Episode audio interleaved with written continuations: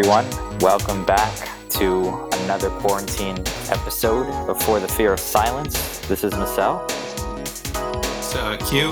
Yo, it's Gerald. Good man. So, why we decided to make this episode was essentially we all agreed that the podcast is our preferred form of communication. Um, some people take to different social media apps, but we're lucky enough to have a platform. Regardless of how many people listen, like there are people that tune in to us on a regular basis. Thus, we felt because of the times that we're in um, and the events of this past week, we decided to just come together to make sure that, at least for all of us, this is a little cathartic in terms of just like allowing us as a collective to just voice our opinions on the things that are happening, the feelings that we're feeling, and hopefully this in some way to our listeners helps them maybe process some of the emotions that they're feeling, maybe get some answers to possibly some questions that they have. And on top of that, if you guys ever want to reach out to us, we're always here. We may not have the right answer, but we can definitely lend a listening ear, lend an ear to listen. Um, so with that, I just wanted everyone to check in just so we know how everyone's doing. And like or even if it's just like a couple of words and then we can like dive deeper in, but just like how have you felt surviving this last week? I can throw. I guess, I guess I'll go first. It's, you know, everybody's got to play for a second. Um, personally, I I feel good. I'm okay. Um, but in terms of how I feel about the last month, even couple months, about how things are going on, I feel sick. I feel upset. Just I don't feel great whatsoever. I don't know if just the the energy of all the shit that's been going on has spilled over into Canada, which splashes over on us and then spilled back into the states, has just made me sick. It just it's just not a good time.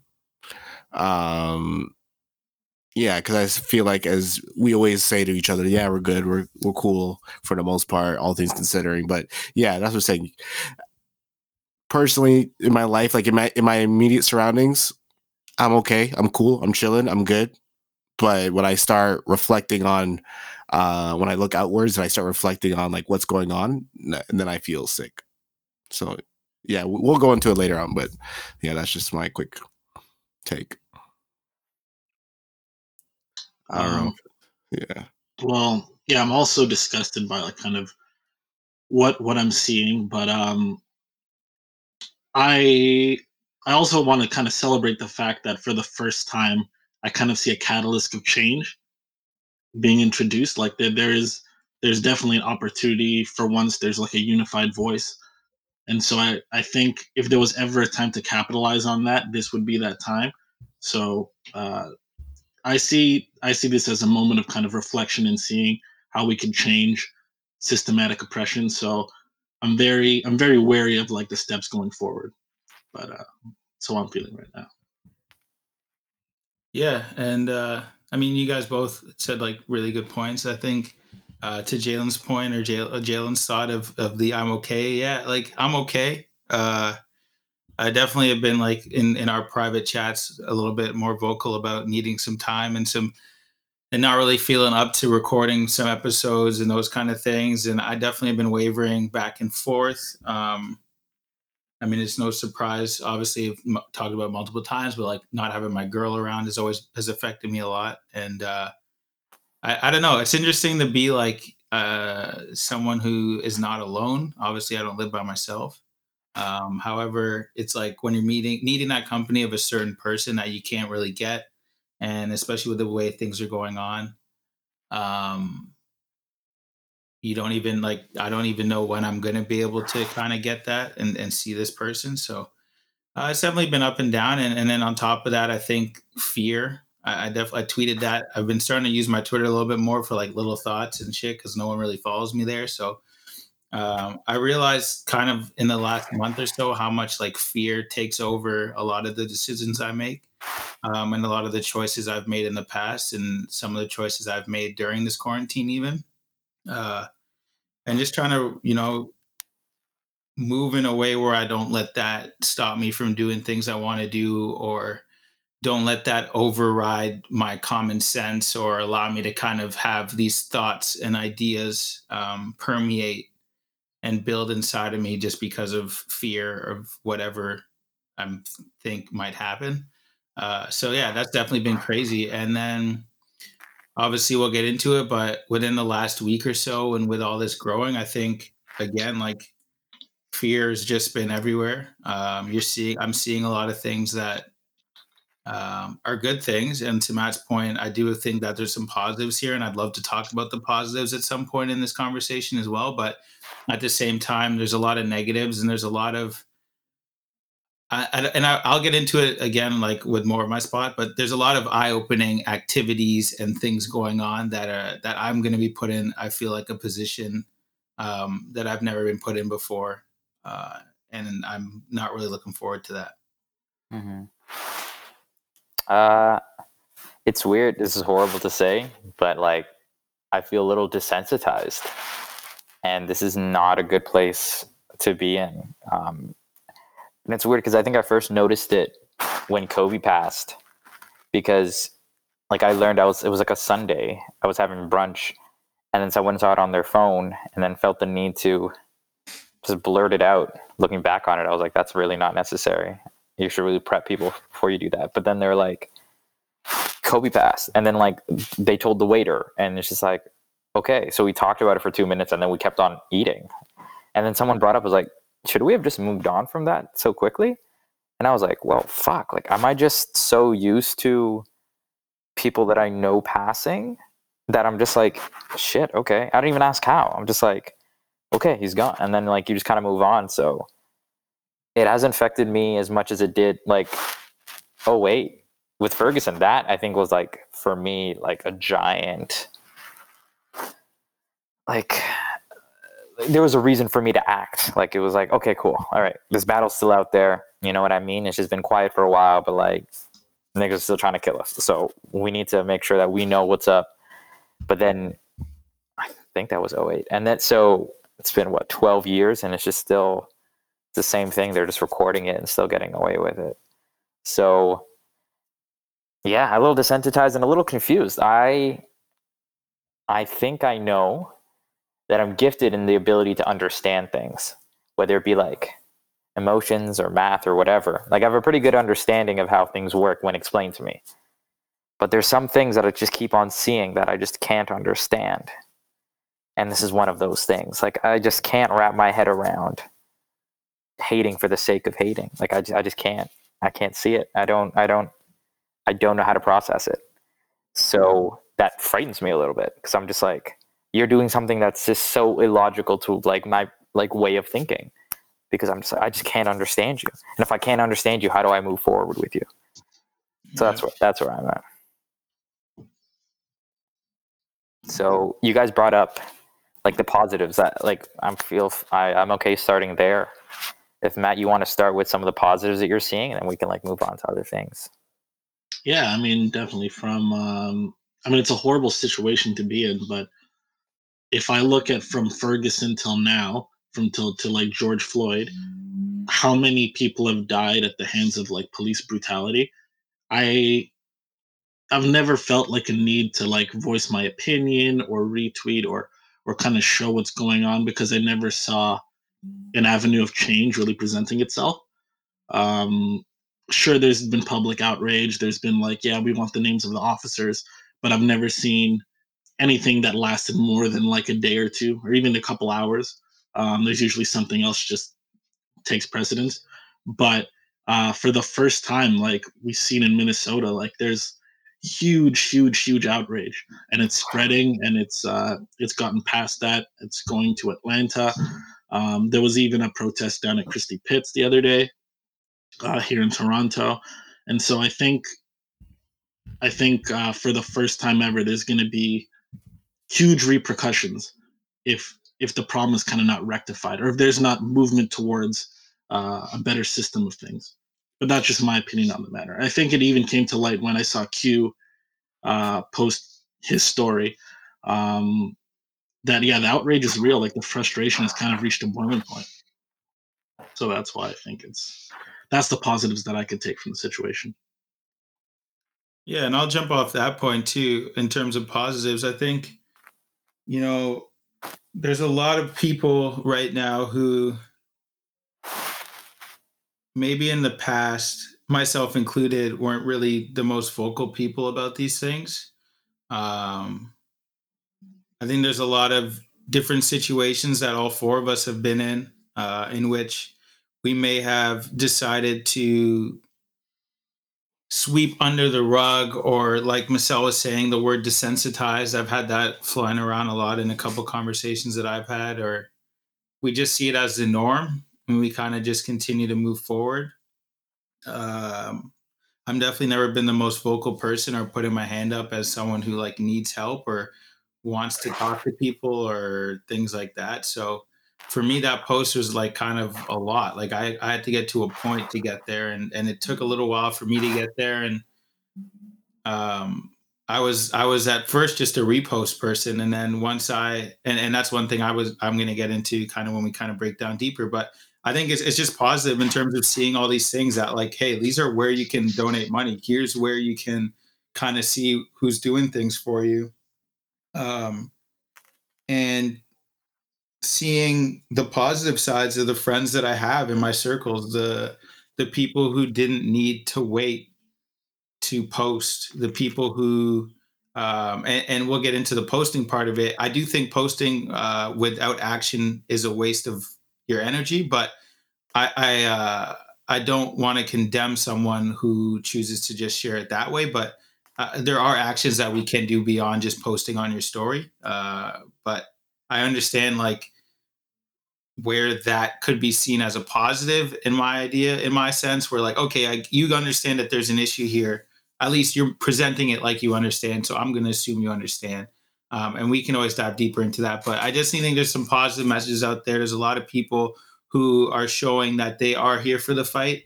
Um, and i think to matt's point we're waking some people up that um, i don't think we're awake in, in terms of um, not necessarily being woke or anything like that, but just in the sense of they weren't realizing kind of what they with the power they all have. And I think uh, that's one thing I've seen different um, in this protest and and and with this movement that um, it has seemed to be reignited from those Fergusons and from those other times that um, people that aren't of color have seemed to come to the forefront in this one unlike I've ever seen in some other points. So that's definitely a positive.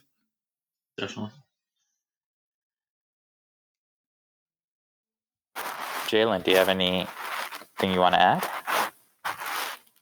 Um, in terms of positivity, yeah.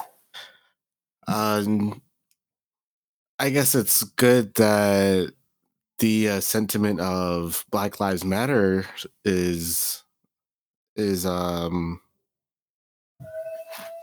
it's in the uh, the zeitgeist again. I guess that's that would be the positive. I just don't appreciate the fact that someone had to die for it to be put yeah. out there again. But then my mind goes to a very odd place because I just read an article too that the police officer actually may have known him, which when I think he may have known him, I think he did know him because apparently they actually worked at a nightclub for a year, over a year. Apparently the police officer actually did security there. I think I think for over 16 years. And George Floyd did um, part-time security there for a year. So it's just it's just starting to read things. It just starts to get really odd. So I don't know. I like I figured I'd let you guys talk a little bit more before I, I give my whole spew vomit of information of like of why I feel so sick. Cause I'm still trying to unpack it myself as to like why I feel so sick of the situation. Um, I don't know if you if, you, if any of you guys want to pick it up. And, yeah. Okay. And Thank steer you. it. Um, yeah, I was gonna say I, I googled Ferguson was 2014. I have the internet. I should be getting this shit right. um, still, enough time. 2014 is a long time ago. Yeah. Um, yeah, I like what you said, Jalen. Like, I, I'm glad we're talking about it, but it's not. It's reactionary. It's not preventative, right? Like, it's Yeah.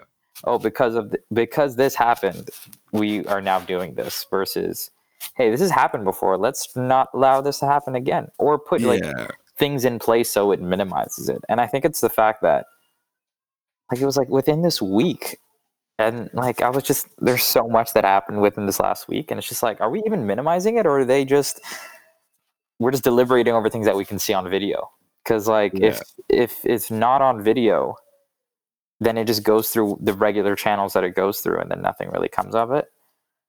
I'm struggling personally at this point to see any positives. Like I'm glad we're rallying together, but nigga, we should have been doing that. So I'm not really good. Yeah. I don't like. It's, it's, it's to me, it's like a participation trophy. I'm like, bro, if you could have gotten first place if you just played the sport hard. You know what I mean? Like we all could have been winning, but everyone's just participating because something happened. yeah. But like, I love. Well, and we'll get into how great that is. I think it's just like at the moment, how I feel is just like I don't know. They're, they're cons, uh, consolation prizes. Like the real prize is, you know, people not dying. And I guess Yeah. like we got to settle with people being aware that people are dying. yeah. All right. Okay.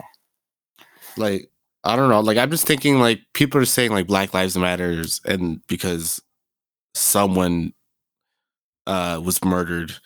But like I feel like it just I don't think people are really taking in like how fucked up like black people are have been getting hit as of late. Cause I even in like a week ago or two weeks ago, just looking back just a couple weeks ago, we have Doja Cat doing some fuck shit and then and slinging like nigger right she's slinging that around and then saying like oh no it's not sexual play. It's not anything. I was just drunk. Like i know like i don't believe you can blame it on alcohol. Like you you are who you are deep down. And i think it, i think alcohol just amplifies you know how you're feeling in a in a particular time in a particular particular space and time. So, like, I wasn't buying it at all. And then, and her identifying herself as and really outlining like I'm South African, like that's supposed to mean anything. Because I was just even thinking myself too. I'm like, you know where you come from, but most um, most African most Americans that are black, right? because they identify because the label is African American, don't actually know where they come from.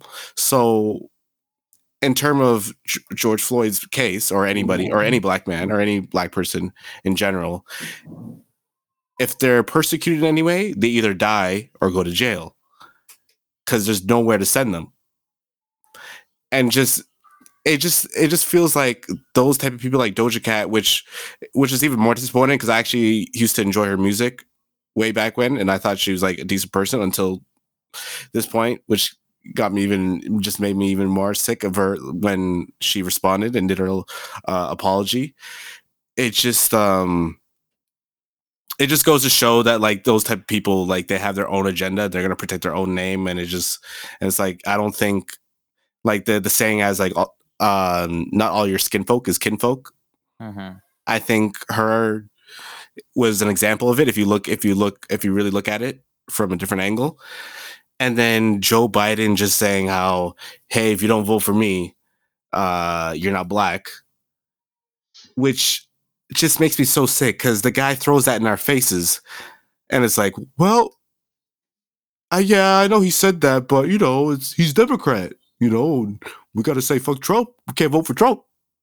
So how we voting for a dude you just said that just questioned our blackness, but we still gonna give him our vote. We're still gonna give him our attention, our energy, and our like our charisma and everything holy about us.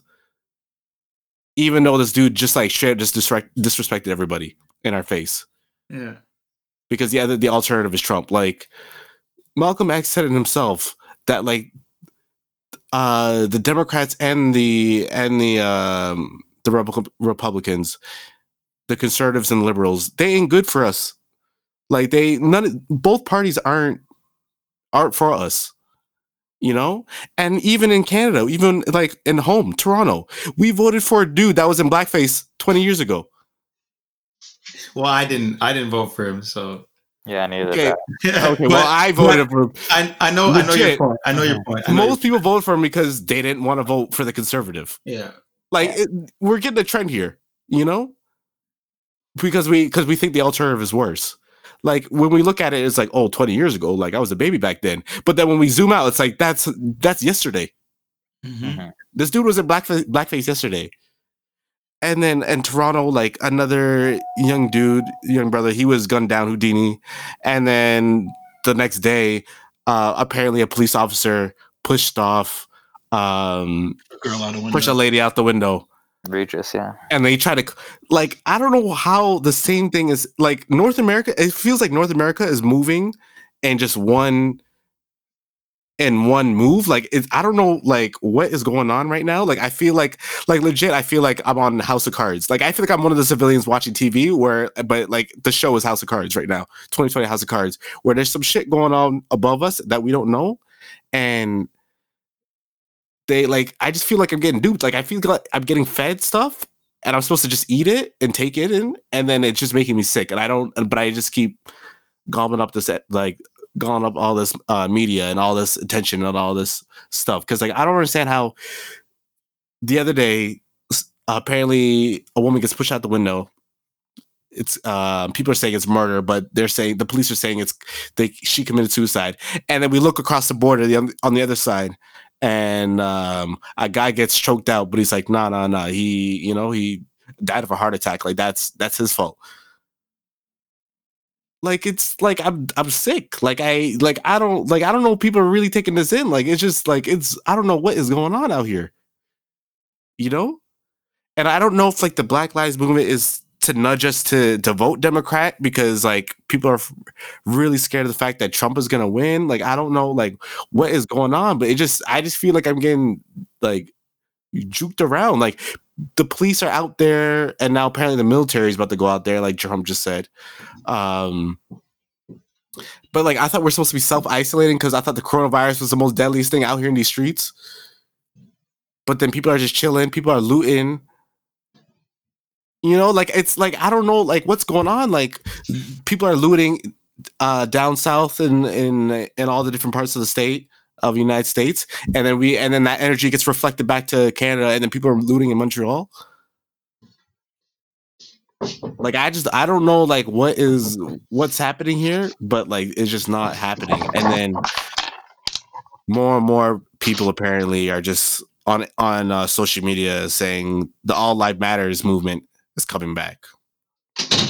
And I think what's the, what's the most insane part is that I don't know if we're seeing this movement of people protesting and things happening and things going on. And then you guys said it earlier. It's like, oh, it looks like we might actually like turn the corner. We actually might get, we might make this change. Like we got the white people on board and we got the bla- like black people on board. And like, it looks like everybody's like on board. Like, it looks like we're about to turn the corner and people are start, about to wake up and realize like this shit is a, is an epidemic. Uh, people, uh, black people getting gunned down.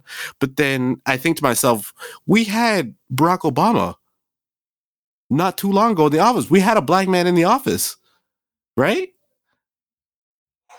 But Trayvon Martin, like, what happened to that? Yo, he's from Chicago, and Chiraq was going on while he was in in in uh, in the White House. Like, so that's why I'm like, I it's hard for me to to look at this and be like, oh, like things are changing. Like I thought we were supposed to be winning like a couple years back. And it's like, yeah, we had it. We had an avatar. We had a symbol.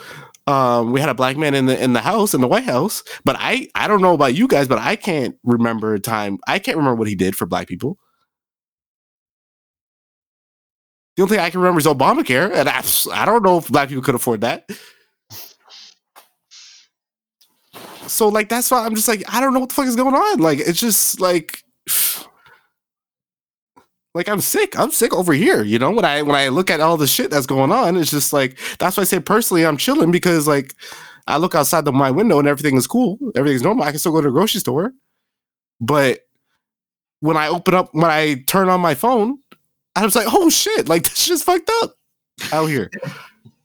like fuck is going on? And people are saying like, oh, like this is it. And then we got, and we're saying these white people are standing up for us and saying like Black Lives Matter, but then the white people are looting. Yeah. So that's I feel like that's just another angle of how like black people are getting hit. Cause they're gonna cause they're gonna put it on the black people. Well, all these people they don't know what they're doing, they're looting. Like, why would you guys loot? You guys need to sit still, and then we'll persecute uh the officer.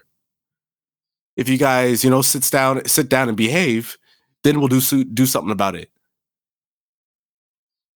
Like shit is backwards out here in these streets. Like sh- we're like people keep saying we we in Black Mirror. Like yo, we bite. Like shit, we bite. Like I, yo, like what is going on? Like we like I don't know what is going on, but something's going on, and it's just like like uh, like shit. So much shit is going on. Like nothing makes sense no more. You know, I just like that's why I'm just at a loss. You know, so I'm just gonna be out here worrying about my hi hats and worrying about making my music because like either shit change or shit don't change. You know? I know. I Thank, know. thanks for sharing, man. Yeah.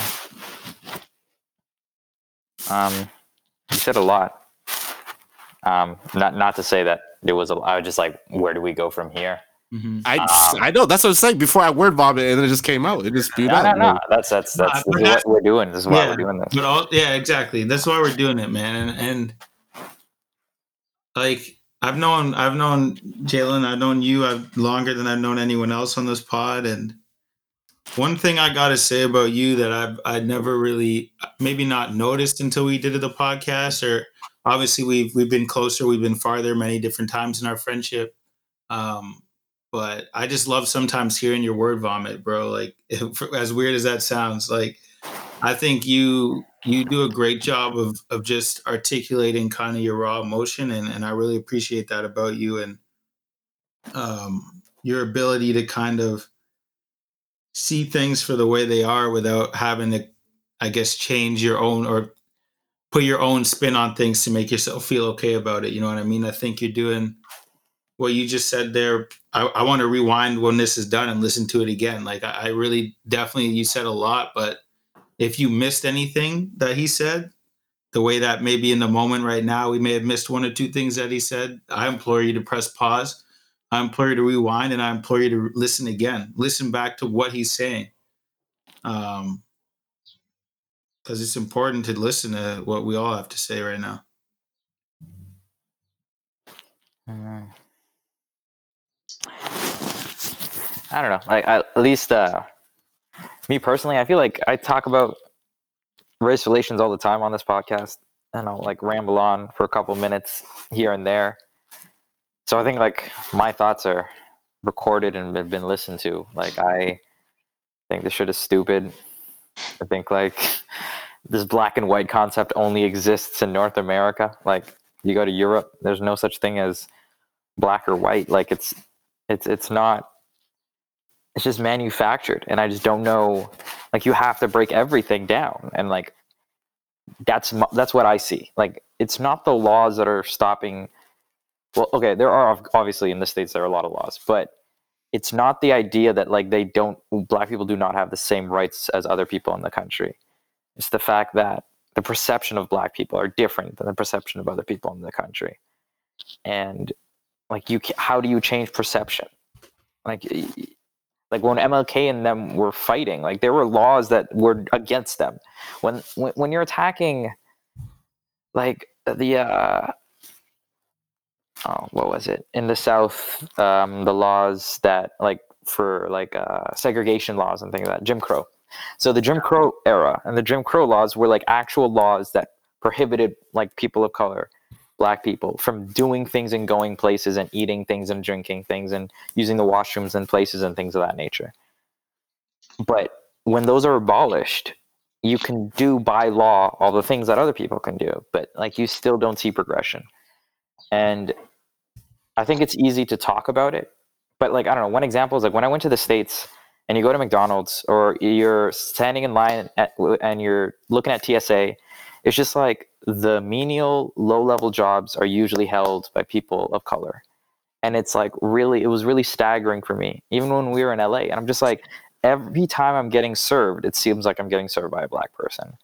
And if I were to grow up here and I would like, like their their their ceiling is just so close to the ground because I'm like I don't see anything else but this.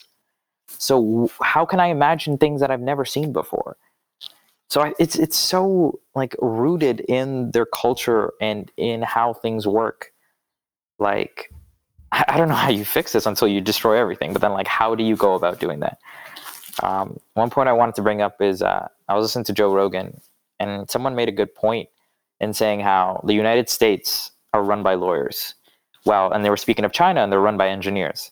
So you see how a country can be managed depending on who's running the country.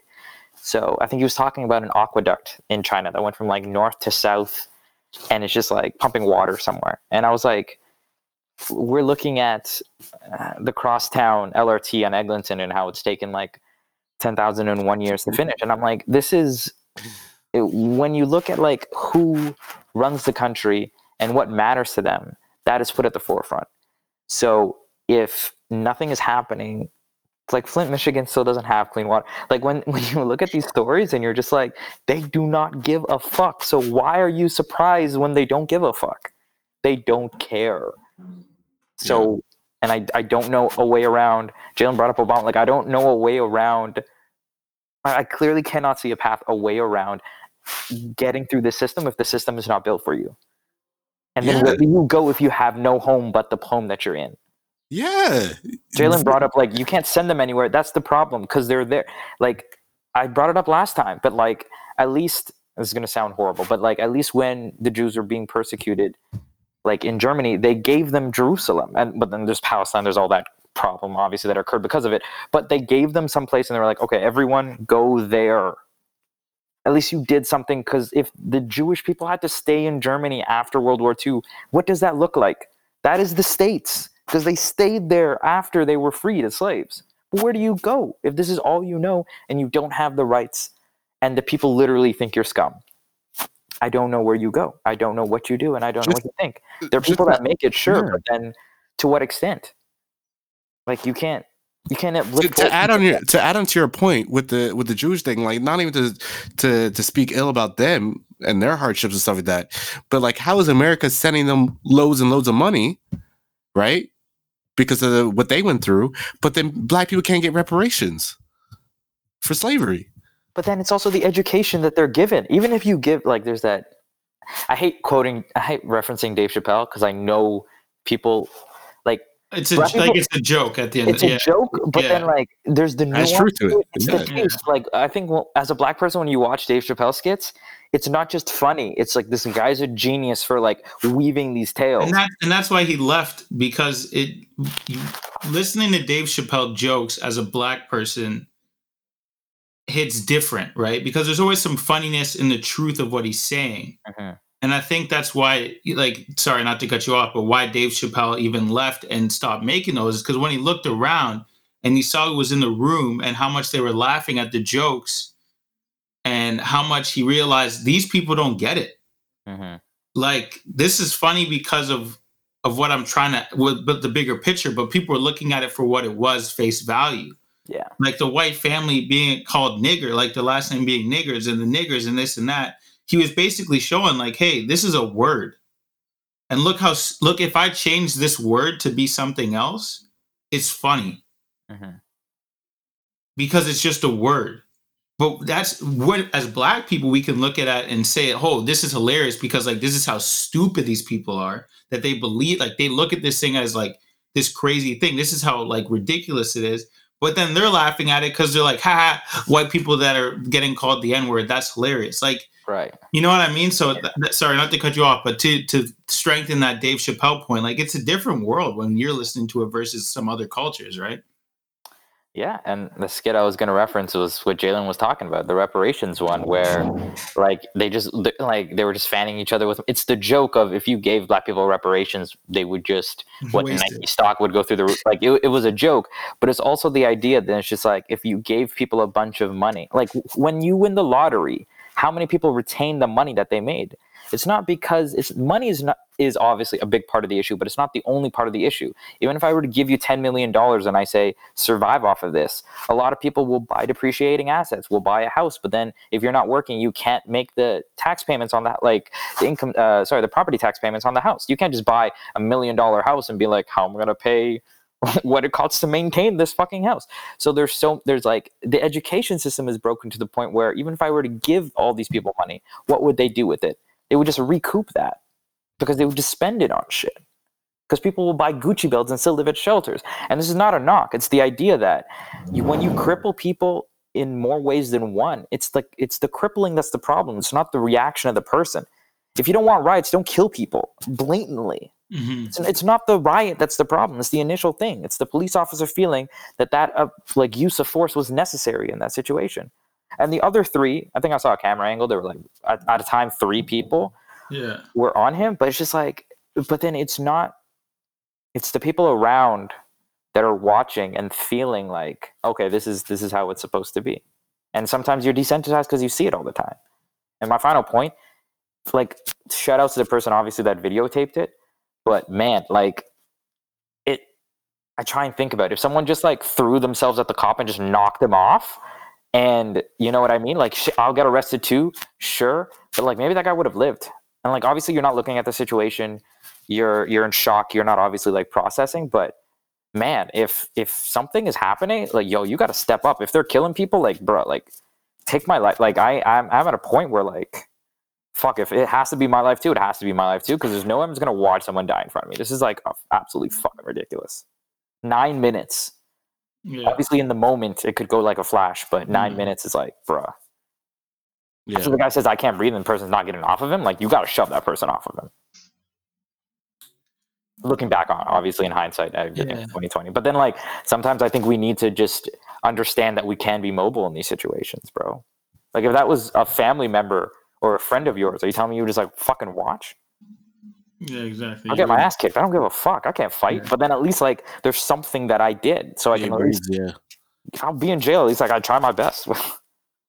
Yeah. Yeah. Uh, I, I'll, Matt, you want to go? Or you want to finish? Yeah, I mean, uh, I mean, between uh, Marcel and Jalen, like it seems like we're we're caught in a political cartoon, and we're leading towards kind of like a bad a bad joke at the end. You know what I mean? I, and I feel like with all these riots, with all of this this anger, I hope we don't just settle for the name. I think they're still fighting for just the names of the officers, like the, the even the bystanders who just who just stood by. Like, yeah, we might get the names. Yeah, we might persecute the four but like is that going to change the system is that going to change like how how justice is manifested.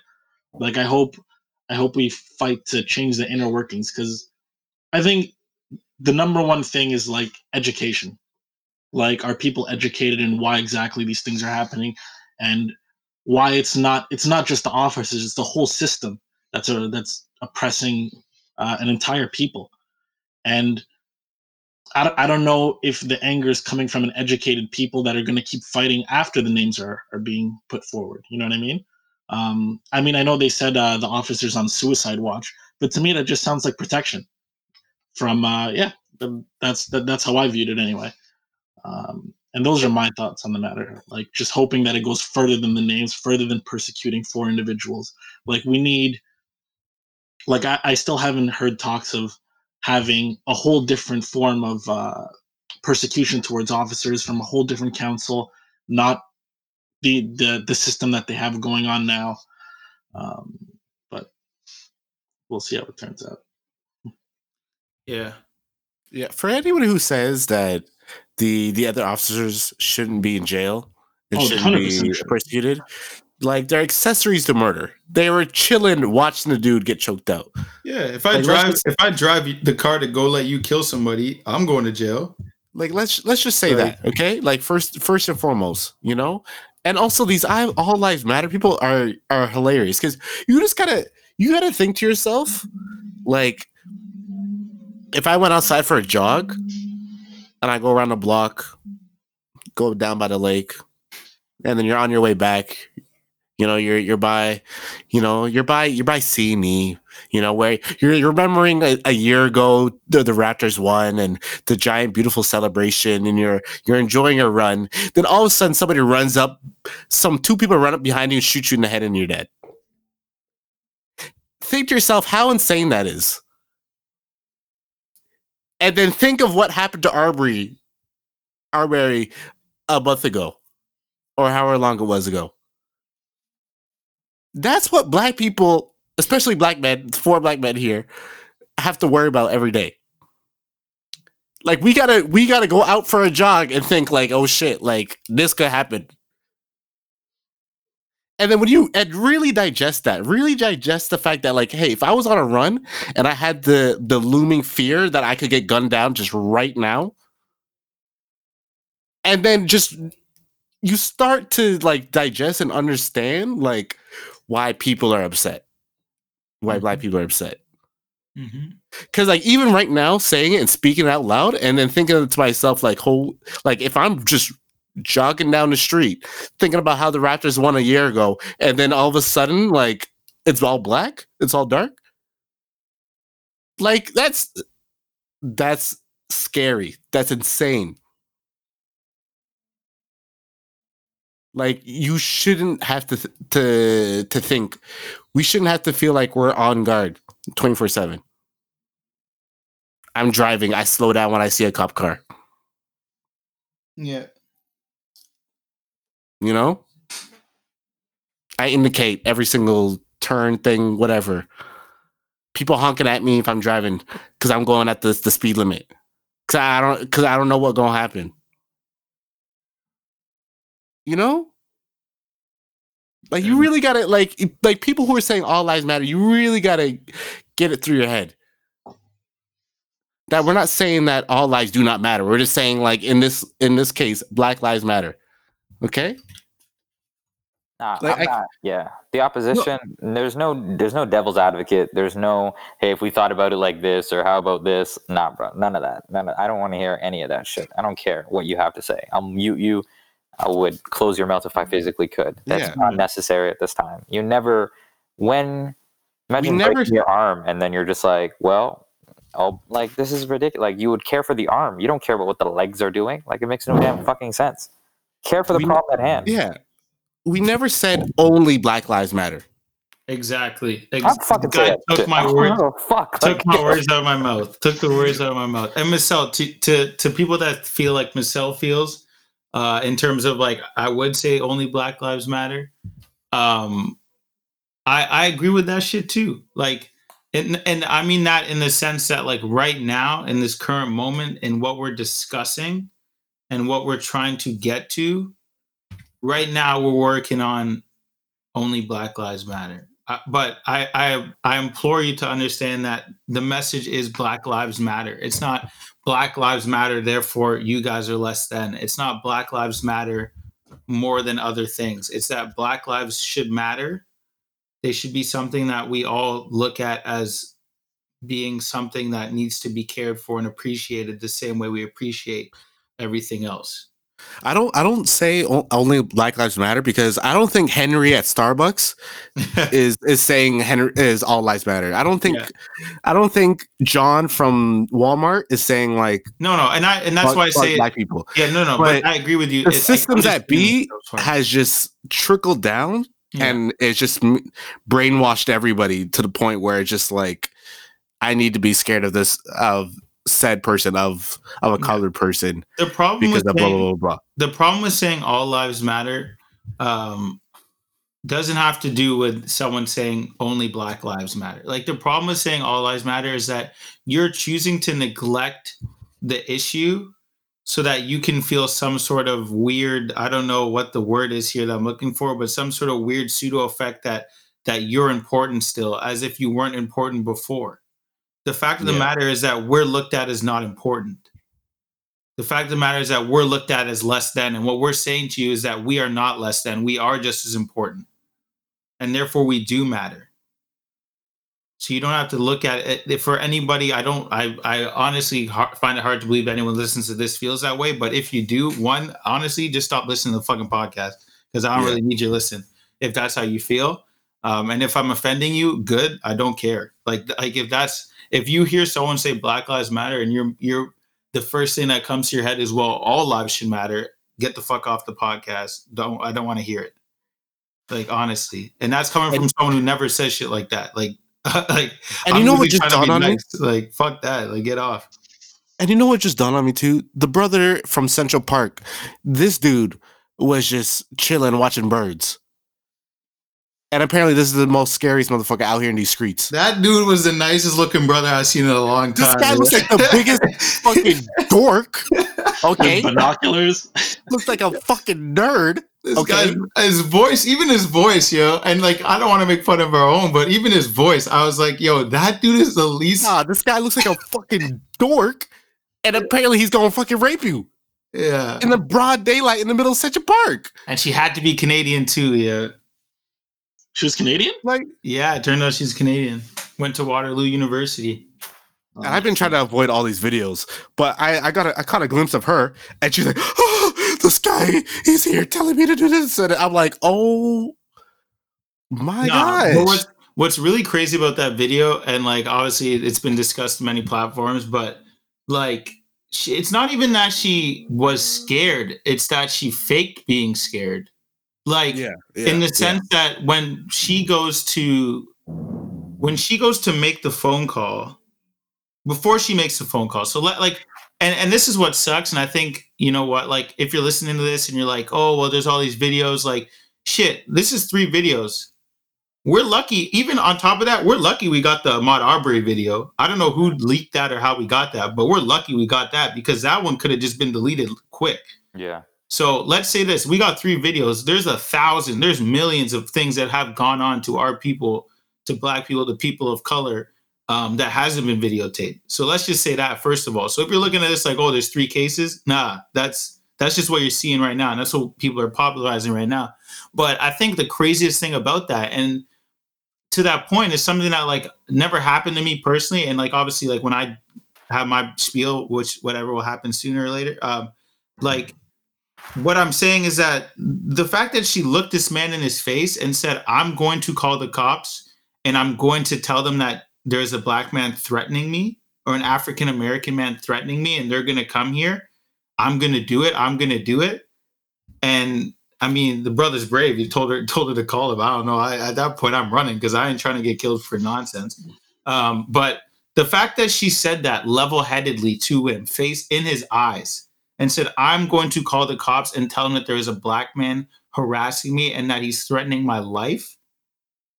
And she didn't say that crying. She didn't say that with any sort of hiccup in her voice. She clearly was not actually scared. She just knew if I do this, they're going to come and they're going to do something to you.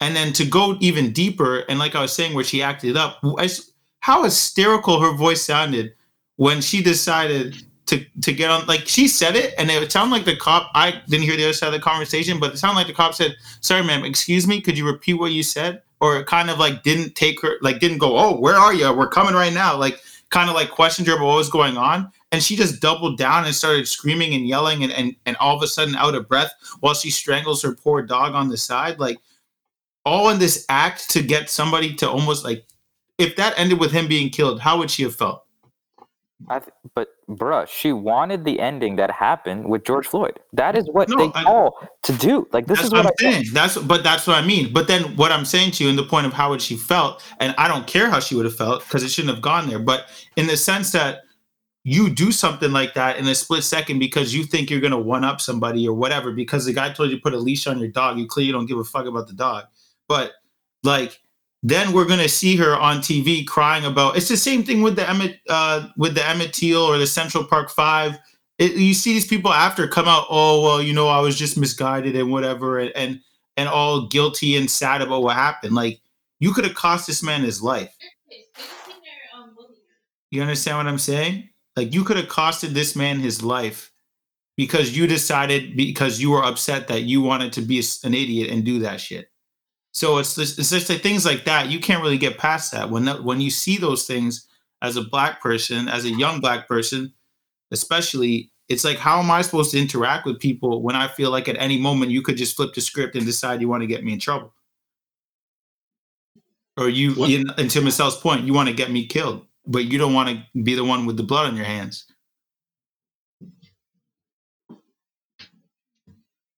Yeah, it's weaponizing race.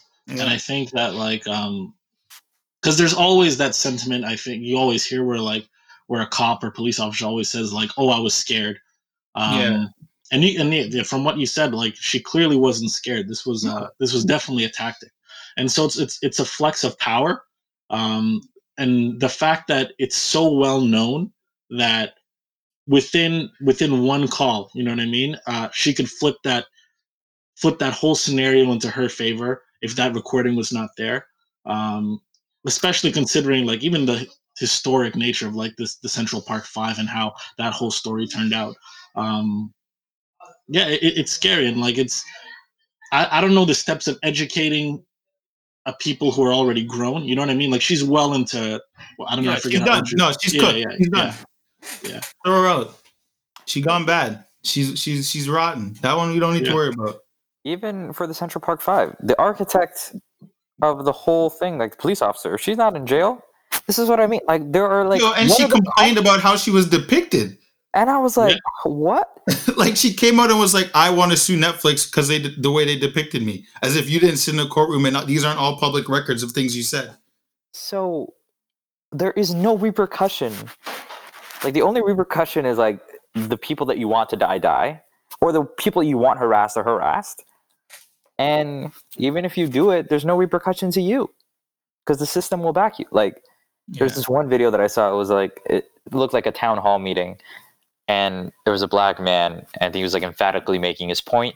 So he got onto a, the podium, and then you see That is a nice way. That is a nice way of putting what that guy did. But uh, he, he, if the he- media could fucking spin anything, I can use words to try and lighten he up. gently he gently placed himself atop the podium. I love it. I love it. No, but honest, but to your point, you know what? You correct me 100%. If the media can spin it the other way, because we know they're going to be saying he jumped up there and slapped someone on the way up, you could easily say that he gently placed himself on top of the podium. I agree with you. Go ahead. One leg over in front of the other, just got up Yeah. on the podium, and was boisterously making his point.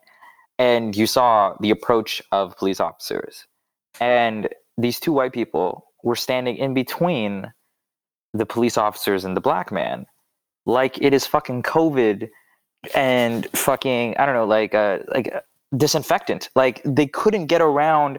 Okay, better analogy. It's like you're trying to make it a tackle in football, and they were like, "This fucker is just guarding the QB," and like they're trying to wiggle their way through, and they're not touching the white people, but they're No. trying to just reach past the white people to get to the black guy, and I'm like. This is the power that they speak of. I didn't understand white, like I understand like systemically white privilege, but the physical, like literal, pres- like presence power police officers won't touch you in certain situations, even though you are obstructing them from getting to what they want to do. That is great. You see pictures in Minneapolis where white people holding hands in front of the black people like they're fucking Jesus. It can't be touched. White saviors. This is Yeah. this is a this is crazy. This is actually crazy. They- they- you can literally stand in certain situations. People that are white can stand in front of police officers with zero like retribution, Fear. zero consequence, with zero fear, Mhm. with people with guns in their hands, and they're killing people that are like running away, that are defenseless, that are Mhm. handcuffed, that are just minding their own business in their homes. And I'm like, how do you wrap your head around all of this? This is insanity. No, definitely. Insanity is the word. It is. It's it's, it's nuts. This It's is illogical. yeah. It's pigment on skin. This is ridiculous. it's how your skin absorbs light. Whatever, like what, whatever the fuck this is. Like we are exact skin us, all- skin us all. We're exactly the same on the inside. Like it is. But if I were to try to attribute logic to this, it's just like classism matters. You need a hierarchy for people, just so you make more money. Like if you're at the mm-hmm. top, if you behooves you to have people under you, it behooves you. Yeah. It behooves you to have people that just like spend their like what they say the black dot like uh, it's a trillion dollars a year the black that transfers black hands in the states right? Or whatever. It could be a larger inflation whatever. But it behooves you to not educate the people on how to invest their money. It behooves you to drop guns. Like how are they running around? Like you see the guns that they confiscate off the street? Like you can't buy this shit at walmart. They're not like simple rifles. These are fucking semi-automatic guns. How do you even fucking get that shit Yeah. doesn't, this stuff doesn't even make sense. The drugs that are being poured in, the confessions of the police officers saying that we planted drugs and guns in these communities in hopes that they would use them on each other. So it's like, this is all. I just want. I just want. Okay, this is gonna be my final point. I want to throw it to Q because he hasn't had a chance to really just like talk. My least my final point is is like there's I truly believe with all my heart there's inherent evil on this planet, and this is not by accident. This is not just you're just piling things on over time. This is scripted. They want these things to happen because it behooves a certain group of people, and it disenfranchises a lot of other people, which also behooves the one percent because they're winning. People knew COVID was coming. They invested their money in different things. Like they, they know what is coming before we do. They do not care about your job. They don't care how you're going to pay rent. They care they would have done something for you. They don't care about you. And I think that in itself should be the catalyst that you need. Like Black Lives, of course, like it's a big part of it. People dying on TV screens, like I get it. But understanding that there are powers that be, it's not even conspiracy theory in my mind. There are powers that be that don't want you to thrive because they thrive more if you fail and that should be catalyst enough to push for reform whatever in like and this is not just a s- one push this is for decades we're going to need to keep on pushing because you have to take the shit down brick by brick Yeah. Yeah, with you. Everything you said right there, that last point. Yeah. That was a great point. hundred percent. I don't even want to say my part after that. I'm gonna mess it all up. no no you're good that that was you know no, they listen to you fam they, you know they listen to you Yeah, yeah, they listen to me. Um, no, okay, so yeah, I'll get into my shit. Uh, some of the things I don't know. I felt like I had some things on Jalen's point. Um, I definitely had some things on Michelle's point. Um, Matt, I thought I, I, I like I like I said, I might have to listen to this back myself, and and obviously, I think that's one thing I'm going to say before I start talking is that this dialogue doesn't end today, and it shouldn't end today. Um, it shouldn't end between us four brothers um, today. Um, so obviously, anything that I've missed, and I'm when I re-listen to this, I'll I'll be texting the group. I'll be asking. I'll be trying to say this is what I was going to say there, but I forgot. Um, but to Marcel's point first, one of the things you mentioned was Europe. Um, eh, or sorry, that this seems like only a North American problem, and I want to kind of stay away from that. I definitely think that North America's systems um, are the ones that we know um, and the ones that we have to deal with every day. Um, but there is racism everywhere, uh, and we can't forget that. And I don't, I don't think you meant that to belittle anything. I think you just meant that in a way that, like, the way it goes down over here is a lot different than the way it goes down over there Mhm. um, in these spots. I mean, um, the last week or so, or last couple days, especially, I've been especially telling for me. I mean, to that European thing. I mean, I, I'm a big soccer fan, and I'll start and I'll start with this kind of, I guess, equivalency. But I'm a huge soccer fan. I watch a lot of soccer when it's on, um, and one of the things that continues to happen in these soccer matches and stuff is racism um, and it is fans of a team yelling at a player on another team and, and calling him the N word, calling him a monkey, doing obscene gestures, um, yelling disgusting things. Uh, and, you know, whatever, that fan gets banned for life, you know, things happen. Um, but to me, i i i'm starting to feel like the black guy on their team in the sense that you have a team if if you have a black person on your team like european cities right they'll have a black person on their soccer team and then call a black player on another team a nigger i'm starting to feel like the black guy on the team. Like i'm starting to feel like the dude who's like yo i know i got fans. I know you guys love me because you guys are showing me respect every day but that that doesn't stop with me. Just because you respect me doesn't mean you you can disrespect the other person because you don't know that person or because he scored on your team or because he doesn't wear the same jersey that you wore to this this thing this place. And I mean, I I I definitely have been starting to think like when I look around me and and I see my circles that I that I have friends in and different things and it's scary to me who I've decided I was going to be on their team. You know what I mean? And and I, I've never been the like I like I was saying at the start of this. I'm not the most vocal person. I've I've never really um, been affected personally by a lot of these things that I know of. I think that's one thing I should say that I know of um, in terms of yeah, sure. Like I've, I've like I've talked about on the podcast a thousand times. You know, I've been called the N word in hockey. Um, I've had situations um, where my aggression, quote unquote, was not allowing me to go certain places, or bouncers won't let me into clubs, or I get looked at funny because I say something, uh, but they are kind of scared of me for, or I feel threatening, or whatever. Like I've had these situations happen, but never really consciously.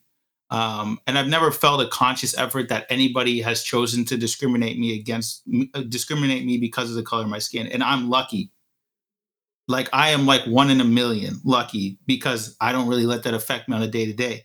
But what this cu- last couple days have, have made me realize is like, wait, hold on. This kind of shit maybe affects me more than I think it does. Or this kind of thought that I've been having where like, oh, like I've never really been affected by this has affected my whole life. And it's like, shit, man, like I, I can sit there on my Instagram and say what I said. I could um, walk around and scream and yell and, and tell people what they need to do to help us, but like, have I helped us? And I think like where I've been coming at it a lot of times is like, or a lot of these couple days and trying to think about it is like, yo, where do I stand on this? And have I allowed certain groups of people to use my blackness to make them feel okay about whatever the fuck they do? Like being the only black kid on the hockey team, did I make all those kids think that, oh shit, it's like we're cool, like we're good, we have a black kid on our team, so we're fine? You know what I mean? Like not say, listen, no, and and, and uh, I would be completely honest. Like if anything on my own team ever happened, but nothing on my own team ever happened. I mean, there's and, and I say that meaning like, sure, we all know I'm black, and I, I, I'm not someone who shies away from the fact that I'm black. I know I'm black, so like that's that. It is what it is. Like beyond that, where do I feel like did I, someone not want to play on my line because I'm black? No, like my team was my team, and they respected me as such. My friends are my friends, and they respected me as such. Um, but it goes beyond that, and I think my biggest thing that I've realized is sure, like when I posted what I posted, I made sure to say, listen, like you can like don't worry about me. Anyone who knows me knows you don't really have to worry about me. I'm fine. In, in the in for lack of a better term, I'm fine right now. If it was my face all over the internet, if I was the one getting choked out, then you I mean don't worry about me then because I'm gone. But then I'd understand why you would be enraged about me. Hmm. But reaching out to me now saying, Hey, how are you doing? For me, that's kind of like, yo, thank you I appreciate that. Thank you for caring about your friend. Thank you for caring about what I can do. But I'm me. There's a lot of other people in this world that aren't me that need your need your help or need your voice or need you to decide that when you have kids and when you bring people into this world, you're going to teach them right from wrong. You're going to teach them that what some kids unfortunately may still seem to believe when we have kids like their parents like we it's everywhere around us. There's people our age that for whatever reason were taught what they were taught and they think the way they think and therefore if they bring kids into this world they're going to try and teach those kids. But for me lost cause is a lost cause. My, my idea is that when i whoever's messaged me i said thank you for your message. Now go do something for people that aren't me. Because you can say like you're here for me and you got my back but I, I, unfortunately or fortunately, I guess I don't need your I don't need that. Like I don't need you to have my back right now. I need you to have all of our backs right now. I don't need you to reach out to everybody. I don't need you to do anything. I need you to start putting action into your words. I need you to start um not even asking me. And that was the other thing, and I'll get into that part too, is like um people asking me like where do I donate? And for me, I'm like, shit, like to be honest with you, I don't really know where you donate and I was like, obviously, we all know Black Lives Matter Canada chapter. That's what I've been suggesting because I also think Canadians need to stop forgetting that Canada's got racism too. Um, the CCLA, I think that's called the Canadian. Damn, I had it before, but it has to do with like. Uh, hold on, let me pull up the name of it real quick. Uh, I could quickly interject. It's also Yeah. the idea is like Q does not need to have all these answers. Why Yeah, does yeah. Q need to fucking direct you? Google that shit. yeah, Like yeah, what? Why does Q Yeah. have to provide you with the answers? yeah. Black people got to be an encyclopedia on how to help black people. What the f- like? That's not fair. I agree. I agree. And I think that's one thing we got to remember. But this is called the Canadian Civil Liberties Association. It's a non for profit organization in Canada. They deal with a lot of different things. However, they do deal with equality, um, obviously, racism, criminal justice, many different fa- faucets. Um, and when you do donate on there, you can actually just um, pick what exactly you want to donate to. Um, because when you go to the website, it's pretty confusing. There's lots of different things but you can donate to things like that. And yeah, like everything's kind of a Google search away. We know that. So like, don't worry about me. I might not be the most like well versed in these things, um, but at the end of the day, like it's the truth. Um, and yeah, to get more into my story or something I wrote. So I've been writing a lot of things down, and one of the things that I was writing, um, and I really want to shout out my girl at this time because she's been. I mean, it's it's pretty crazy. I think like to think the conversations that her and I are having now are, are very like transparent versus things that we might have discussed before and like in jest or just kind of breezed over. Um, but obviously, anyone in that knows my my girlfriend knows that. I mean, she she doesn't have to say it, but she's a very caring person. Um, she's someone who uh, I've always felt was with me for the right reasons. Um, and was there an ally as you will say like someone who really fights for for everyone to be treated equally um, and puts herself in a lot of situations to try and help others she's done missions she's gone all over the place and just really seen kind of what goes on in this world um, from a different lens than a lot of people um, her age and her skin color um, and her background would see um, so uh, we had an interesting conversation because I was saying to her, I'm like, listen, and, and like I said to everyone else that that reached out to me, I, I never put my hand up. I'm not someone who's going to put my hand up and say, hey, I need help. Um, come talk to me, please. I need someone to talk to. But sometimes um, a friend, regardless of me saying anything, if they were to say like, hey, how are you doing? Like, what's up? Like, how what are you good? Sometimes I might just say I'm fine because I don't really want to talk about what I what I really feel. You know what I mean? Like it's just like I'm fine, I'm good. What's up with you? Um, and then sometimes you kind of just got to double down. So obviously she's been posting, she's been donating, she's been signing petitions, she's been doing a lot. And I, I guess, and this is what I was saying about the fear and everything that that we that I've been going through. But a, a part of me was like, yo, why is she? She hasn't really asked me how I felt. to, to be like completely honest like she never really she didn't like come out and be like hey this is crazy. How do you feel? M- meanwhile she's posting nonstop on her instagram. And i'm like yo like what are you who are you doing this for? And at the end of the day like i know she's doing it for me but part of me was like yo yo yo like let's relax. Like uh, like you're going hard. Like you're going harder than i'm going. Um, and i love that. And i'm happy that you you feel this way and, and you're ignited to really go do some more stuff like like i said she's been doing stuff way before all this um, for like people all over like Costa Rica, Dominican Republic. Um, she's been around. So like I'm not gonna sit here and be like, this is just something she all of a sudden decided this week she was gonna be doing. But obviously she's now investing efforts into this matter a lot more. Um, and I just kind of was like, hey, like, yo, let let's uh, can we have a conversation like just the two of us about this? And I, I definitely think it would have been easier for her to notice that I was dealing with something if she was here physically. Obviously through a phone and everything it's hard for her to really see like kind of the tone or or my face or how i'm moving around you know? Um but i just wanted to reread something i wrote to her uh and kind of just like go off that. But what i wrote to her was just that um wrote, i'm scared of the fact that i don't believe we will find peace. Uh, i'm scared of the fact that when this dust settles we'll be back in a place of fake normalcy uh, I'm scared that what we try to do peacefully will be overshadowed by videos of violence, aggression, and disgusting behavior. Uh, I'm scared that some of the white people that I personally called friends would be disgusted and hurt if this would happen to me, but don't care enough to speak up when it happens to people like me.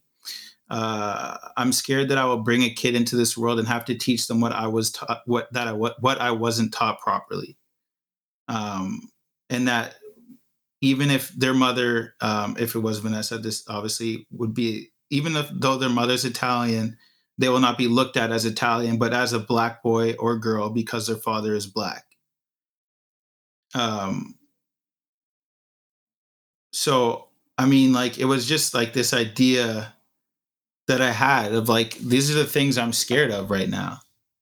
You know what I mean? And to me, it's like these aren't things I'd ever really say out in public, but I kind of need to say them in public because I don't think anyone would ever hear me say them otherwise. Um, being being with someone who is not a person of color has never really affected me at all.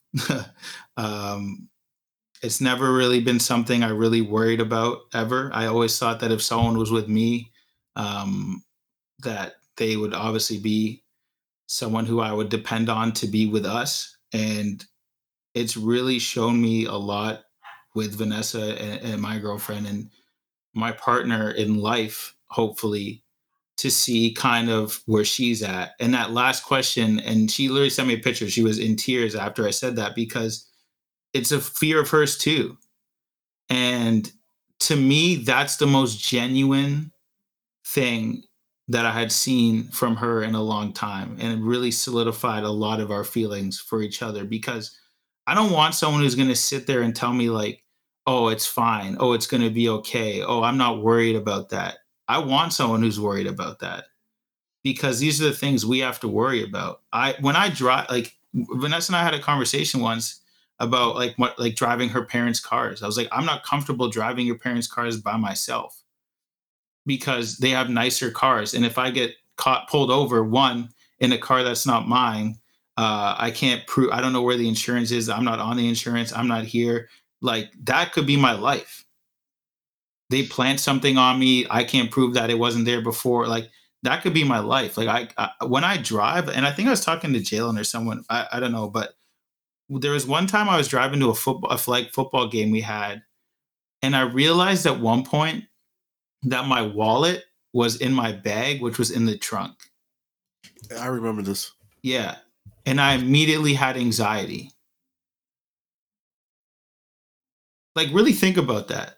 Like, if you're listening to the, I don't think the four of us or the three, like you three guys need to really think about that. But like, for someone who's listening who's never even worried about where their wallet was, maybe even went and drove their car without their wallet.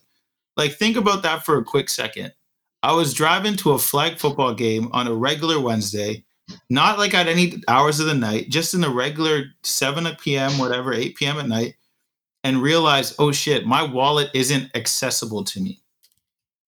So that means if I get pulled over now, I have to then tell a story to the officer, which then says, hey, listen, I got to open up the trunk get into my gym bag, and then trust me, I promise I'm pulling out my wallet. Never mind whatever he's already got his preconceived notions about a black person driving my dad's car or whatever, driving this white Mercedes. I'll say it because that that adds to the story or what the situation is. Like driving around in a white Mercedes, not only is that a problem, but like this cop could be he never seen a Mercedes before. All of a sudden, this black guy he decides he wants to fuck with me, and I don't even I can't even produce proper card to say, listen, this is my name. This is my dad's car. I'm on the insurance. Haha, let's go. Like, great. I have to now try and figure out a way to get to the trunk with my life, give him my wallet and hope for the best. Like, these are thoughts that people don't think about. Now, when I drive, I swear to God on my life, when I drive, I'm like, put my wallet in the cup holder, not in my pockets, not in the door, in the cup holder, right in the middle. Because I'm like, if anything, at least I know like I can point to it. I'd be like, hey, listen, you can see what I'm doing my wallet is right here. It's like these are the little things that I, I think obviously like we're not going to be vocal i'm not going to run around and tell all my friends hey like tell all my white friends like hey just so you know this is what i have to deal with i put my wallet in the cup holder but like these are the things that people don't really realize like are things that we deal with. Like I don't sit on trains. I don't know about you guys. It's not even about a germ thing, but like it could be an empty train at like 12 p.m. I don't sit. Or 12 a.m. I don't sit because for me it's like if I like obviously that like hyperbole, but like I feel uncomfortable sitting on an empty train sometimes or like a half packed train because who's to say someone's not going to come up and be like, yo, that's my seat or get up or try and make it seem like I'm causing an issue because I, I didn't give my seat to an elderly or I didn't give my seat to somebody else when there's an open seat here or there. Right. Like it's little things like that that I think that I deal with on a regular basis that I've just internalized um, and not dealt with. And I realize now is like, oh, like oh this is this is to me this is normal because i let it be normal like you literally see people sitting on the train with their feet up on the train and shit like as if they're in their house on their couch perfectly comfortable i would never just because that would give somebody a reason like we have i that's the thing that i think i'll end it on um, that and one other point but just because i think it'll be a good the other point is a question that i'd like to ask everybody um, but I have to live my life, and I'm sure the three of you brothers have to do the same thing. Worrying about giving somebody a reason. I can't give you a reason because if you have a reason, you might use that against me. You might find a way to flip that and say that I deserved it, or sorry, maybe not you, but the media, some KKK members, some white supremacists, some asshole online, somebody who doesn't think their words have power could use whatever stupid reason that there is and say that he deserved it or this is my fault for some reason because I didn't do my due diligence, which shouldn't even be my due diligence to give you a reason, to not give you a reason. So it's shit like that to me that I'm like, you know what? Like, I need to do better not like I said, not educating anybody, not running around saying, "Hey, hey, hey, here's me. Don't forget about me. I still got struggles." But just being like more aware of like, "Yo, this is how you live your life." Like, sure, like I like I said, I've been very open. Like I grew up a lot of around a lot of white people. I've been around white people my whole life. I feel very comfortable around white people. Like but at the same time like these i feel comfortable around them. They i hope they feel comfortable around me no matter what the situation is. But at the same time like i've been functioning in a way that like hey i, I can't give anybody a reason. You know what i mean? And so that's like to my next point is like one of the questions that vanessa asked me today and i had to really think about it and i did come up with the answer that that it was no but what her question was was do you hold on let me she's really good at wording things so i don't want to mess this up uh hold on hold on hold on do you think any part of your personality comes from feeling like you need to do more in order for people to to like you or not be scared or feel threatened by you and i was like no why would why would i like Do we code switch? Is that what she just asked? not even i don't know if it's code switch but she's just thinking so Personality traits. so it's not even like code switching jalen she's not asking necessarily like do you have two different personalities? What she's asking is is if your personality your personality who you are as a person does that personality come from feeling like you need to do more in order for people to like you not be scared of you or feel threatened by you? And I, like i said my first answer was no. And then about two minutes later i was like but possibly like at first I was like, no, like I am who I am because that's who I am. But then I'm like, wait, I think I've really like I've been really societal pre- uh, exactly. Has exactly. societal pressures developed my personality? yeah. Not yeah just that.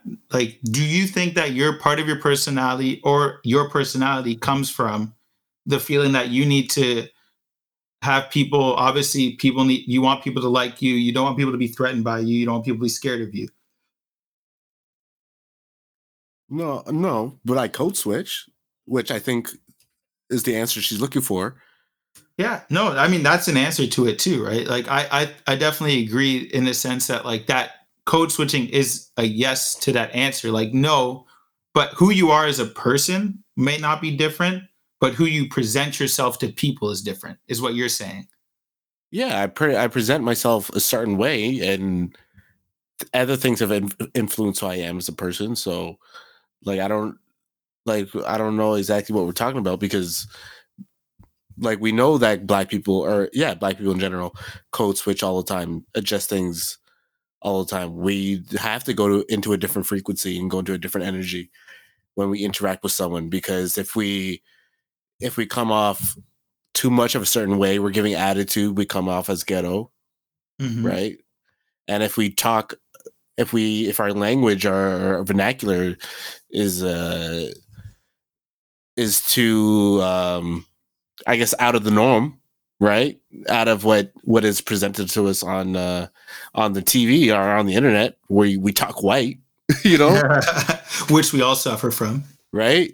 Like we've all like I, well I know Quincy for sure, but like yeah, hundred percent. I'm pretty sure we've all been accused of being we act white or you know we be moving like certain we move a certain way. So no, I don't think like I guess so. Like my personality may have been adjusted, but no, I think I think I just code switch, but I don't think Yeah. I don't think society is inherently inherently affected who I am as a person at the core. Yeah. Well, what I would say, and like I agree with your answer. I think that's a great way of putting it. Um, kind of how I felt about it, or I guess like how I feel about it now, a couple hours after it's been asked to me, and, and reading that to you guys. Um, and then I'll, obviously I'll let Matt and Marcel, I'll, I'll let you guys answer too. But I just wanted to get my answer out of the way. Um, but the idea that maybe it's not so much about people being scared or threatened by me because I personally never felt like I could save you from that. Like if you're scared of me, if you're threatened by me, regardless of if it's because you see me mad or whatever, whatever, like color my skin, like I, I can't control that. I can't control how someone decides they're going to treat me. Um, what I can control is how I decide to treat others. What I can control is what I'm going to let uh, what I'm going to let affect me, um, and what I can control is, for lack of a better word, how I'm perceived, um, and that could be seen as code switching. But I I mean that more so in the way that, um, like I'm a happy go lucky person. I want to be around as many people as possible. I want to be putting smiles on as many people's faces as possible. Um, and I never do that. And I've never done that in a corny way or that I know of. Um, I've never gone out of my way to lean into my blackness when needed or lean out of it when needed. I've never sat there and tried to please somebody else um, as a means to making myself feel more friendly. I've just been myself. Um, obviously, I'm sure there's little things here and there that have been built off of the ideas that I didn't even know I inherited. I'm talking like preschool. I'm talking, um, I'm I'm talking just like regular shit, like just things that happened as a kid that you didn't even think was crazy, like that whole uh, crotch chop shit. I remember I was telling, I don't know if I was telling the story on the podcast or if I sent it to somebody, but I remember as a kid, like I was watching WWE and um, Triple X, Triple H, I think. I don't know, but he had like him and these guys did like a, a crotch chop thing where they would like whatever it meant like suck it or I don't know whatever nonsense. And there was a kid that was messing with me, and uh, I'm talking like this is J.K. and I still remember it because I still remember being like, why am I getting in trouble? But there's a kid that was messing with me, um, and I ended up pushing him down the slide, and. uh because like he was like he wouldn't go. Like he was i remember him just like sitting there and i'm like yo go. Like i want to take a turn. And he wouldn't go. He wouldn't go. So i kind of like gave him a little you know encouragement. And then when he got down he kind of looked at me upset started like getting mad. I gave him a little crotch chop at the top of this the slide and then i went down. Mhm. you know what i mean? But then the teacher like he immediately went to the teacher after i did that and the teacher came up to me immediately and was just like you can't do that. We're calling your parents. You don't know what like you don't go around doing things you don't know what they are blah blah blah blah blah. And like okay well I, gotta i gotta deal with things differently now. You know what i mean? I gotta be clever now. Like it's things like that that i think you don't even realize.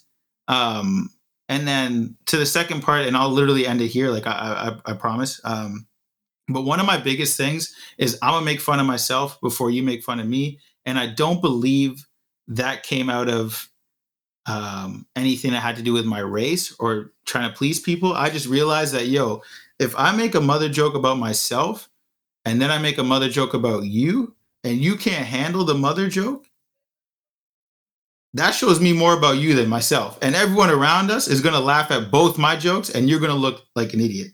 So for me, I've always been like, hey, I can give it, I can dish it, and I'll say it to myself first so you know that I can take it both ways.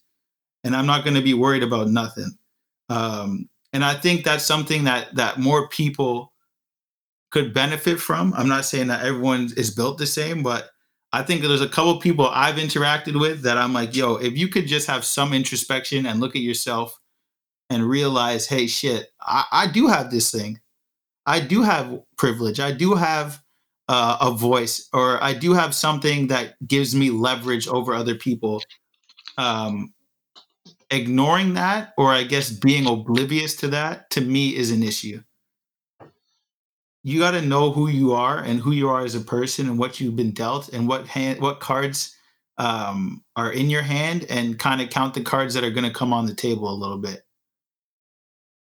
uh, and i think there's a lot of people that need to benefit from that kind of introspection and learning and realize that there's a lot more they could have done. There's a lot more they can still do. The fight isn't over. It, it, it, to my point the fight still hasn't even begun. Like it's begun and it's been going for the last what 40 years, 60 years.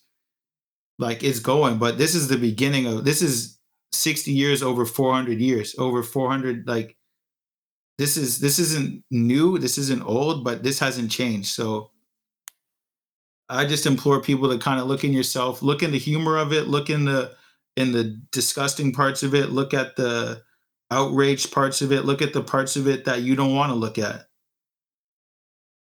And realize like yo you, you can't throw stones at a glass house without breaking your glass first. Then you can move on. We got to break the whole thing and then we can move on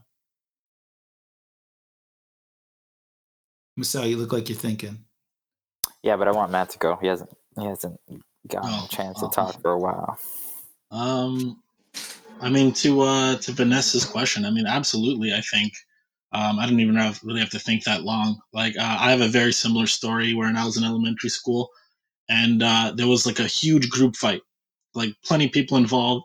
Uh, I didn't throw any punches, but I was like yelling. Um, and I remember only me and one other black kid was sent were sent to anger management. This was in grade one.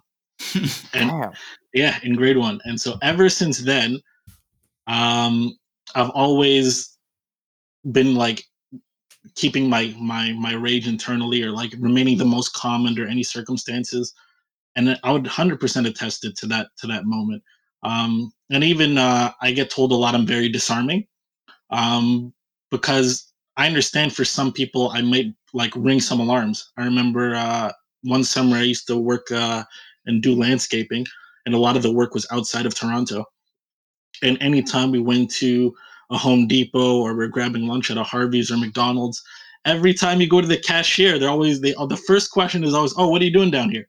Every like I can't just be here, like I can't just be yeah. visiting. Uh, there always has to be a purpose for my visit, um, and so I think that's like a personality trait that I gained from that. Um, but I shouldn't have to. I shouldn't have to ring those alarms in the first place. Um, what like an analogy I saw from someone was um, when you when you compare it to sports, it's like representing a jersey, where like or like wearing a jersey. When you listen to rap music uh, or even rock for that matter, like when you um, watch certain television programs um, or anything to do with entertainment, you're rep you're wearing a black jersey because most likely its origins are from our culture. But the difference is um, when you get pulled over by a police officer and you're not black, you get to take that jersey off. We don't have that opportunity. Um, and so that's why, like, from these, I want to educate people to keep that jersey on. You know what I mean? Like, like root for. Don't be a bandwagoner in that sense. Mm-hmm. Um, make sure you're educating yourself on that matter, and and uh, don't don't take your foot off the gas pedal. You know what I mean? One thing I don't like is Q brought this up where people were asking Q like, "Where do I donate?" Um, instead of Googling. To me, that's to me that's kind of like a pandering question where, oh, I want Q to notice that I'm supporting the cop. You know what I mean? Um, which is, I mean, it's it's good in a sense. Like I'm not bashing that, but don't don't do it for a sense of approval. Do it because it's morally unjust. Like there's an injustice going on.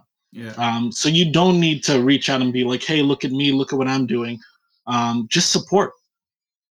Point blank. Uh, period. I also want to say, sorry, Marcel, I'll let you get this off, but I just something that that Matt said, yo, we can see through the bullshit. Yeah. On top Yeah. of that, and um, I will say that it's so it just so so I've had both sides of it, but the first person who asked me about donating already came to my to the conversation to me with um, places that they've already donated to. So I, I I don't know if this in the pod, but I just for whoever's if you are listening and you're saying, oh shit, he's talking whatever. It was more so like, hey, I donated to these certain chapters. Do you know any other ways I could be of service? That person did it the right way, in my opinion. Um, the dialogue we had wasn't stemming just from, hey, I saw your message. Where can I donate? Um, however, I have seen other sorts of stuff that my point blank period has made me look at some people crazy because, like I said, I could see through the bullshit. And on the other side of this, I might smile in your face when I see you. Um, however, uh, without saying names or singling people out, you have been noticed. It has been noted, and I know who you are. I realize what you think is okay. I realize um, you, how you're choosing to express yourself um, and what's real and what's fake. Uh, I won't say too much, but reposting what I don't even think this person listens, so like whatever. But if you are to repost, I saw someone, regardless, someone who I follow on Instagram, um, repost Complex's screenshot of Adidas replying to Nike on their story. And that was the only thing I saw them post on their story about this whole thing. We can see through the bullshit. That's all I have to say about that. Marcel, you can go ahead. No, no, thanks. Thanks for your words. Um, to answer Vanessa's question, I think like an emphatic yes, which is like crazy to think about. Like I think I've always been like quite docile as a kid, so like being like playing the meek character, it wasn't that hard. Um, and then growing up in church, you're just taught to like you're trying to embody Jesus as best you can. So the please and the thank yous have always kind of been rolling off my tongue. But if I think about like how I act at work, like I'd rather people in positions of power, supervisors, managers, or whatever, just view me as like I'd actually want them to view me as an afterthought. Like I'll just be super polite. I'll influx my voice so it seems like less like, like I just want you to be like, oh Marcel, the nice guy that just does the that delivers the mail. Like because J- and Jalen has talked about this because like even Jalen's stature is different from mine, right? Like so him being like bigger, six one, six two, like and with like with the dress that he has is like it's easier. He like he fits the caricature a little bit more than I do, Okay, I know what you're saying. right? So, but like I think I often do try and play that character because if I am an afterthought, you're or I'm not going to be intimidating. Like I just want this conversation to be solely on the conversation. If I ask politely, you're probably more likely to give me what I want instead of saying like he's demanding it, he's asking it. But I think that plays into Matt talked about it as well a little bit, where it's just like I feel like I just know more than you anyway. So it doesn't it doesn't matter. I, I'm playing both sides because I'm like you can underestimate me and that helps me because like when it comes to the rules and I've memorized them and I can list them all out for you, you're just going to be caught because you're not ready for this conversation, even though I've played it in my head three million times because I know what I'm going to do. So, but it also talks to Jalen's code switching, right? Like, I think it's something that we have to do. But I like Vanessa's question. I, I sure like there are other aspects of my life that I think have influenced that side of me. But I think one part is knowing that, like, if I'm the non threatening black person, that's just going to help me more than being the threatening black person but hmm. I think shout out to Q as well. Like the people that I see on screen that are protesting, they're just like in like they're just being themselves to a hundred, a hundred million. Like you, and that's that's a strength that they have, and something that we could congratulate and speak about. Um, yeah, I think that's I think that's all I had. It's, it's crazy times, man. Like, oh, I was gonna say shout out to my friends. So yeah, so people have been reaching out, and I think that's like the right thing to do to just like check up on people that might be feeling something different in the same way like if they were affected by something i would feel like i would reach out as well and just and compliments and asking how you're doing like we can we can make this a norm. Like just shouting at like if you see your friend some, doing something great even if it's a quick yo I, i'm i'm watching you do this right now i'm fucking proud of you keep on going. Like little words of encouragement. Or if you see something someone not acting like themselves hey what's up? I'm an ear if you need me. If it's not your specialty asking hey okay i'm not really good at this listening thing but if there's anything else i can support you with. Like if we don't have each other what do we have? Um i think my final point on this will just be like the idea of community and like how we're not that different. And i think the the like you may not be able to feel what i feel but i feel like we face there's a lot more things in common between us than things that are not in common. Um i think like i was listening to another joe rogan podcast. He's getting a lot of shout outs here. He doesn't need that money. He already got that money. 100 mil, 100 mil. 100 mil. Let's pray for it. We'll pray for it. We'll pray for it. Um I'm just trying to get the Call Her Daddy 75 to be honest with you. hey start. fuck damn. Never sell that IP. That's to the people. Never sell the Never IP. sell the IP. So, um, yeah, the sense of community. So the idea that like even 50 years ago, like what our parents could have relied upon, like religion, I don't think is prevalent as it used to be, for good and bad reasons. But in space, in terms of like we live far away from each other. Like even in Toronto, like you're relegated based off income, not like where you want to live, but what you can afford. Mm-hmm. So the idea that like I'm going to say like 20 to 30 years ago and before that you lived around the people that you knew essentially. You'd be living close to your family. You'd be living close to the church. If you participated like I'm sure there was like a little league park that you may have been close to and like that was a community there. And I feel like because of I guess like our self-isolating nature, I don't want to use that term. Our like I think it's just because of the internet, it is so easy to just like stay by yourself, especially if you don't need to go out. The fact that you can order everything to your house, um, the fact that you can just interact with people like through your phone or through the internet. Like you were not seeing each other and actively participating in each other's lives like we used to be. And I think that's like it's very, very harmful. I really think like like obviously during COVID we can't, but the idea that like hanging out with other people, catching up, just like having conversations and making sure that everyone around you knows that like you love them. It's like it's not corny as shit. Like you can just say like, "Yo, I love you. I appreciate you being a part of my life." Like that strengthens people, and I think we're forgetting that at times because we're we're different in a lot of ways, yes, but we're com- and we face a lot of other struggles that are a lot more common to everyone. Like we're not we're different, but we're not that different. And this in this case, obviously root for black people, but like in a lot of like we're all facing like economic problems. We're all facing parents getting divorced or not good family situations. We're all facing just I don't know. It's like problems and shit. I just want us to be closer because if we were closer, I don't think it would take that much explaining to be like, "Hey, I'm hurt. Just agree with me." Like you don't even need to feel what I'm feeling just because I'm hurt. Like I, I just, I, could, I should get your grief yeah. or your sympathies. Yeah. from um i don't it's kind of tough i don't this probably is going to extend the conversation but um as much as it it helps to talk about i think we finally have a good dialogue on past griefs and and, and sharing um our experiences and how it's changed us but what do you want to see well what do you want to see going forward from these protests and then secondly what what do you want to see in terms of a resolution if you have it Uh, Jalen, you have anything on that? You want to answer that question first?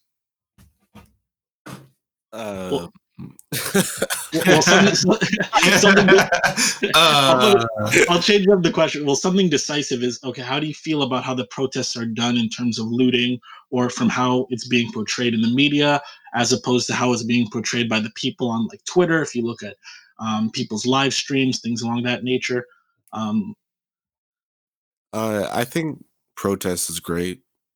Just getting the awareness out there. I think the sentiment, like I said before, that Black Lives don't uh, Matter, like when you boil it down to like those words, Black Lives Matter, and that energy, um, I'm happy towards it. Just in terms of donating to the corporation of Black Lives Matter, I don't know what they do with that money. I don't know the positives that's come from it. So it just makes me weary of just donating to X Foundation when I feel like the people who who actually need it may not actually get it. Um, if I had a magic wand and or if I had three wishes and I could just or snap my fingers Thanos style like Infinity Stones, whatever you want to call it.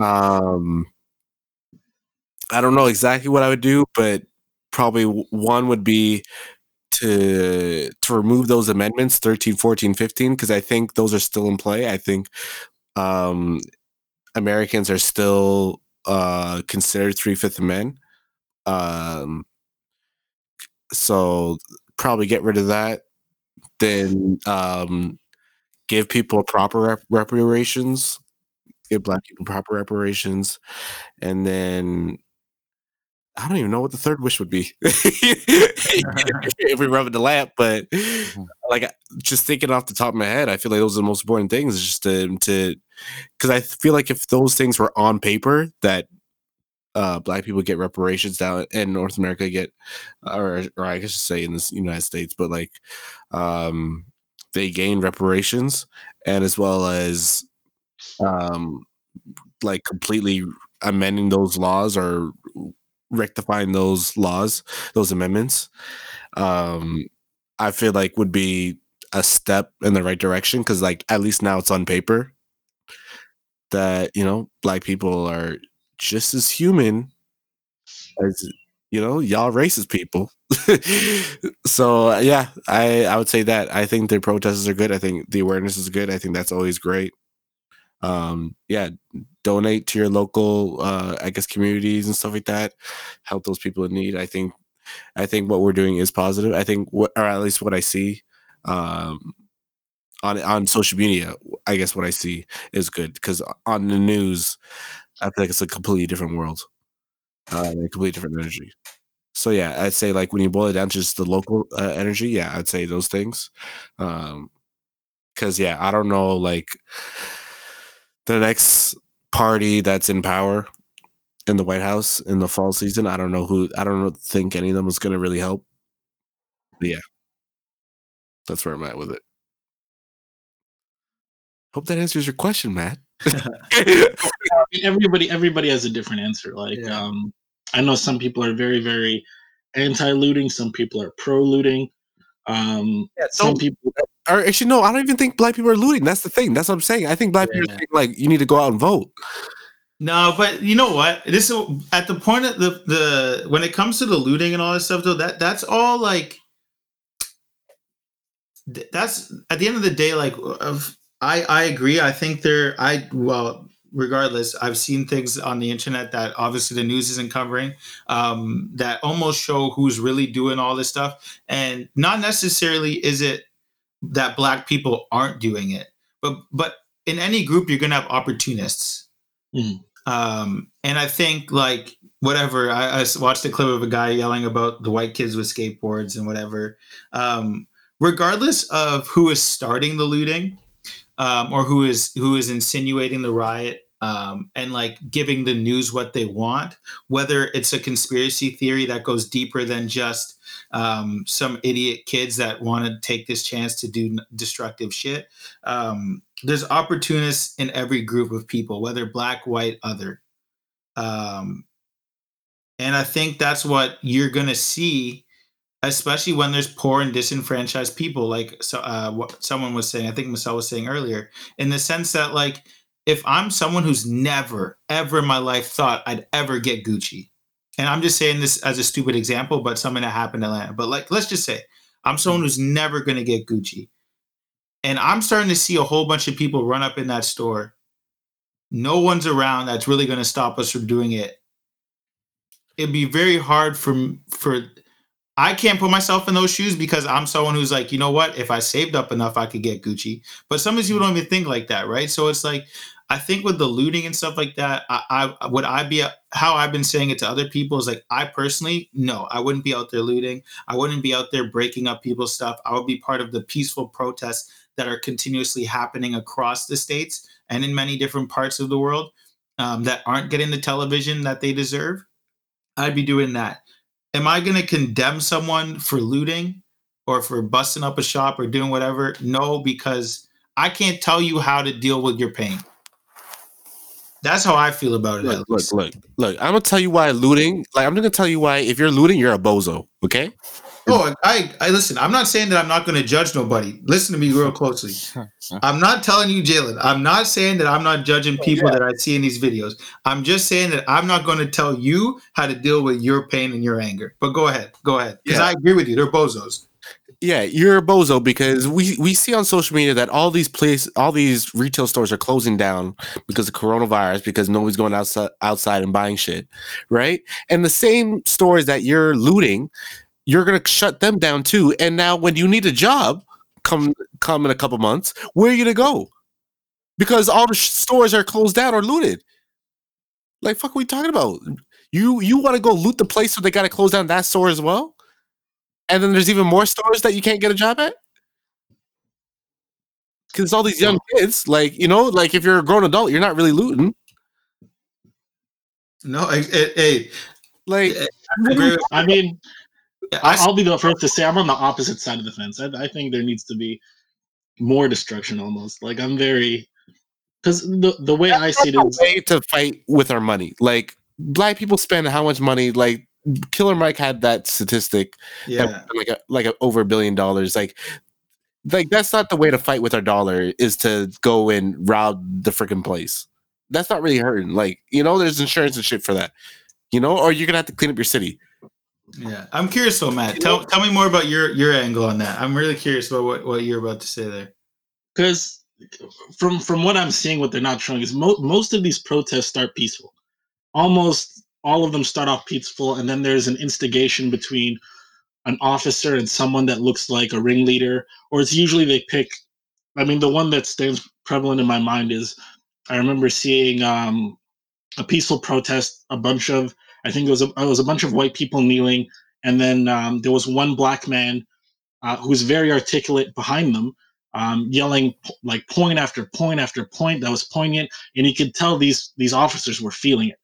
And so uh, five of them broke from the ranks, separated as nicely as possible, tried to br- broke that line of white uh, white kids, and then very roughly dragged that that individual uh, behind an officer lines. So we don't know what happened to him. We don't know what he did. He was he was completely compliant. Um, he did nothing wrong. And so at that point, one, you lost you lost your leader, you lost your voice of reason, because usually those are the ones that are keeping the peace. Yeah. So how so how do you expect people to react? I mean, a dude kneeled uh, during an NFL game, and the whole world lost its shit. So I mean, if you want, if you don't accept this peacefully, you're gonna have to take us violently. You know what I mean? And I think yeah. the the main point that I like to, uh, I think it was, uh, I forget who who I'd heard it from, but this is not, this is a war, and we have to treat it as such. This is not something um, we have to we have to change. We have to abolish what's already there first, and you're not going to do that um, by fighting by the same rules. I think people are finally trying to catch, starting to catch on that um, if if we keep fighting by their rules, we're going to keep losing the same fight. Um, and in terms of of the looting, I'm not pro looting or anything. Um, and we could see a lot of like the arson is done by like undercover officers. Yeah. Uh, that's coming to light, and names are coming forward. But um, those same those same companies they're insured. They're insured. You know what i mean? Like they're they're being covered for all the damages any property loss like they're going to get their money back. It's not a problem. Um and in terms of jobs i mean they're going to rebuild. Like people are going to have to buy product at some point. Um even if even if they don't rebuild that's a space a black store owner can open. Um and uh i, I think i think there's going to be no unless money is lost, nobody's ever going to make that change. And so that's that that's my stance on the the looting and the property destruction and all that. Um, and in terms of how the the media the media showcasing everything um it's completely disgusting like i like i hate when they show i mean my the biggest thing that infuriates me is when they show an officer crying like it just boils my blood yeah if you if you were really for the cause yeah don't i hate when they show an officer crying saying yeah what my compatriots did is disgusting this that the other you have every right to take off your uniform right then and there like if you took off your uniform and then switch sides I understand, but this is a war. So in that, in, in sense that like when you see an officer crying, you're more sympathetic to their cause. You're more sympa- sympathetic to the uniform. Um, so that's that. That's my take on how the whole uh, like protest is taking place, um, and why I don't feel guilty at all when I see like destruction of property or things like that. Because there there was instances where we tried peacefully, like in every form, in every single form. No, I think well, one, I don't think black people are living beside the Gucci store. Like I don't think they're burning their neighborhoods. I think they're going to the city center and fucking shit up. So Yeah. eh, what do I care? Everything is insured. I think that's my thing is human lives are being lost and you can't revive dead people. Thus, you can rebuild stores and everything is insured. They're not losing anything. People Yeah. aren't even working there. It's COVID. So my thing is like, go nuts. Uh, uh, okay, I can't. Jesus wouldn't like that. But the idea that Jesus flipped tables. he did, he did. Religious anger is is real. You real. religious anger. Like I have examples. You can Google that shit. Um, but like, how can you? How they don't have a conscience? They're Mhm. seeing people cry, and they do not care. I think that's that's still my point. They don't give a fuck about you. How are they mad that Target is going? Like in Minneapolis, they're talking about the damn Target. Who the fuck cares about Target? People are Oh. dying, fam. And instead of arresting, like it was Twitter, it was jokes. Like instead of arresting the four officers, which They they eventually did to protect them, because there's it's easier to guard them in a fucking in a Cell. holding cell that Yeah. they are in versus their home that they have to surround and spend Mhm. man hours on. Talk about it. But It's cheaper as well. it's for It is much cheap. cheaper. Yeah. Did you see how many guys were outside that dude's house? That's a lot of money. Where's those crying cops now, bro? Leak some names. Where the fuck you got that database? You know who those fucking people are. You don't know your colleagues? You can't find out who your colleagues are? Get the fuck out of here, bro. Stuff your sorries in a sack. Shout out to Seinfeld. Yeah. um, oh, sorry, I shouldn't joke around. Um, but okay. the idea that their man, their anger has boiled over to the point where they're destroying things. For a human being, like I'm trying to think about, like how angry do I have to be to during a pandemic get up off my ass, go down somewhere, and start breaking shit. Like I have to be like, this is pent up aggression over years and years and years. And who's to say these people are not traumatized when they constantly have to change how they want to live their lives to the fact, like, if they explain their day to day life to a stranger, it could seem like completely abnormal. But they have just inherited those traits just to survive. SQ was talking about putting his wallet in the cup holder. Like, if you were to explain it to someone, they'd be like, that's fucking ridiculous. Yeah. And I want you to re- recognize how ridiculous that is. And you're complaining about people burning shit? And okay, and I guess like my final thing with this is change hasn't come peacefully because people with power don't want to give it up. This is just logical to me. Look at anything in the past, people had to die for shit to fucking change. That's it's simply that. People we're just not used to wars. No, facts. Like we we're in this like lollipop fucking world because we're not like trying to fight for our survival in the day to day. But niggas a hundred years ago were fighting for their lives. My parents are fighting for their lives. Like it's just not that far removed from me to understand that people are out there trying to kill me, and if I don't kill them, I'm going to die. And this is what black people are facing on the streets. Are the people sworn to protect them? The irony. So I would say, like, yo, you need specific laws for people that are being hurt. In the same way, if you have to amend, like, for gay people to get married, like it was civil union before, like, laws need to be put into place for that to be called marriage. People are not equal by the law, under the law currently right now. So what they need to do, they need to fucking add, amend the amendments if they need to. They need Yeah. to fucking fix all that shit up. So at least specifically, like, you know how the states crack versus cocaine, right? And how Yeah. they just had harsher sentences for the drugs that like minorities were using. That's a specific law put in place to target people. You can do the opposite. You can put laws in place specifically to protect people because they are not protected under the laws right now. You so and make the punishments as how they as they did uh, crack. They made the sentences so much longer. Do the same because people are not being held accountable. Heads need to roll or go to prison because this is you're killing people. That's not okay. And demilitarize the police. There's no reason they have like fucking tanks and shit. What? It makes no sense. Who Why the do fuck they is need paying that? for that? And that's the one thing I'd give Europe credit for. I don't know how many countries are like that, but like in Brit in uh, England, for instance, the cops don't carry guns. Yeah, and they have way less uh, violent well, rates Well, of like- violence. Listen, beat my ass with a baton if I do the wrong thing, but like you're not going to take my life because I sneezed. Like, you know what Or I about mean? my Like, cell phone? Or was it my house? Or I was just chilling here telling you, or I was telling you purposely, I was per- properly communicating to you that I have a firearm and a license for this firearm because it's our Second Amendment in America to carry a gun if we lawfully choose. And but it's not my like it's not my right now because you decided that I shouldn't be allowed to to live with those rules.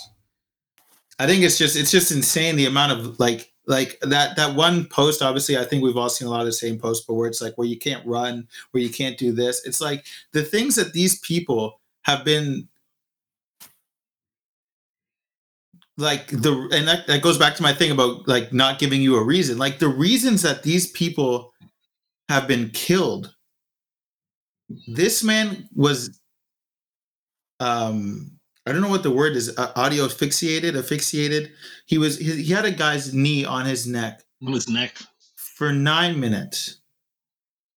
Because a clerk thought wasn't proven he thought that he was trying to either pay with fake money. That's another thing. We don't even know the story as to why the cops were called properly. We don't know whether it's a forged check a fake $10 bill. Like we don't know but whatever the story is should not have ended with that person's life being taken Especially, Except all of a sudden, now we have people on the internet being like, well, that's what you get when you use fake tens. Oh, well, whatever. Listen, that. Like, he should have complied. Eh, Like, it's, we have to live our lives being like, I don't want to be the person that they, someone takes my life and then I gave someone a reason to feel like it was okay. Like, that's what, like, that's how I think about shit right now. And they're capable in that same state to bring in people for harsher offenses alive.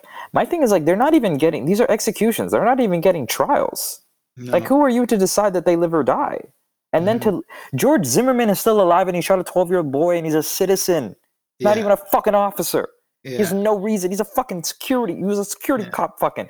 This is like I, I, don't know. I don't know what else you can kill people. Like no, okay, you can't say that. But like I really do feel it when you get the angry and you're just like I'd rather you just take off the chessboard. I'd rather you appease. They're just gone now because this is like and there's like zero reper like. Do you understand how many leaders the black community had in the states as well? Because I feel like I was listening. Um, I think it was Hasan Minhaj, and he was talking about um, like leadership. People are pointing and saying like, "Oh, there's not enough black leadership." It's because you killed everyone. Like I don't understand. Like, why is this okay? It's so revisionist. This like they kill all the people. They just keep on killing people, and then Yeah. you're just like, and then you kneel and you're peaceful, and then they take your job away. So I'm just like, where do you win? They're literally killing you, and then when you're peaceful, they just stop and destroy your life or try Just- to. Yeah. Colin is doing okay. But then what? Yes, you loot. Do whatever. Do something else. They took away your guns. You can't kill. Like, yo, man, I wouldn't even be that mad if people were dying. I'm not gonna lie to you. What else? You we're not that civilized. Apparently, I thought we were. I thought we were better than this. I thought like we'd left this in the past, but clearly not. Yeah. If we still need to throw stones at people, hit each other with sticks, the proverbial. Obviously, weapons have gotten a little bit more sophisticated, but if you still need to punch someone because you can't communicate, because you're just overtaken with anger, then it is what it is. Because I don't see any other solution because they've tried everything else, and they just killed them because they were unarmed. They were like, "Aha, this is easier." How do you kill a guy that doesn't fucking hurt anyone? And then like laugh at his kids on Twitter. Like that. Did you guys see those tweets about Malcolm Luther King Jr.'s children? No. Like No. tweeting out and people like they're commenting, they're like mansplaining Martin Luther King to like their children. to his to his children. Wow. MLK wouldn't have done this. You would have like I was like, homie G, You killed him. you killed him, assassinated. What the man do? Yeah. He's marching for people's rights. Come on, man. Like, yeah. oh man, wake me up. This is a bad dream. I don't know. There's a couple. So I I, I, I want to end on positivity. So I there's a part. There's a question that Matt had that I still would like to answer, but there's just two things I remembered again. One of the things that I, I don't know if this bothered you guys as much as it bothered me, but the way that the cop. So to sorry to Michelle's point earlier, I, I thought about. I, I don't think I talked about it, but the thought of trying to stop the police officer from killing this man instead of recording it for nine minutes. Um, I was talking to my brother about this, and I was like, I kept replaying that situation in my head, and I'm like, I, I definitely hate to say it, but like the thought that like if I jump in to save this man's life, that might be my life, kind of terrifies me into feeling like I would be in fear as well. Mhm. Um, but at the same time, my brother was kind of like, "Yeah, but you're gonna just watch them kill a guy." Like kind of how you said it. It's like I'm like, "Shit!" Like, why did no one like? Sure, little Tao Tao, whatever that guy's name is. Like his literal name is. I don't like being racist. Like his name is something like Tao Tao. I don't know how to say it properly.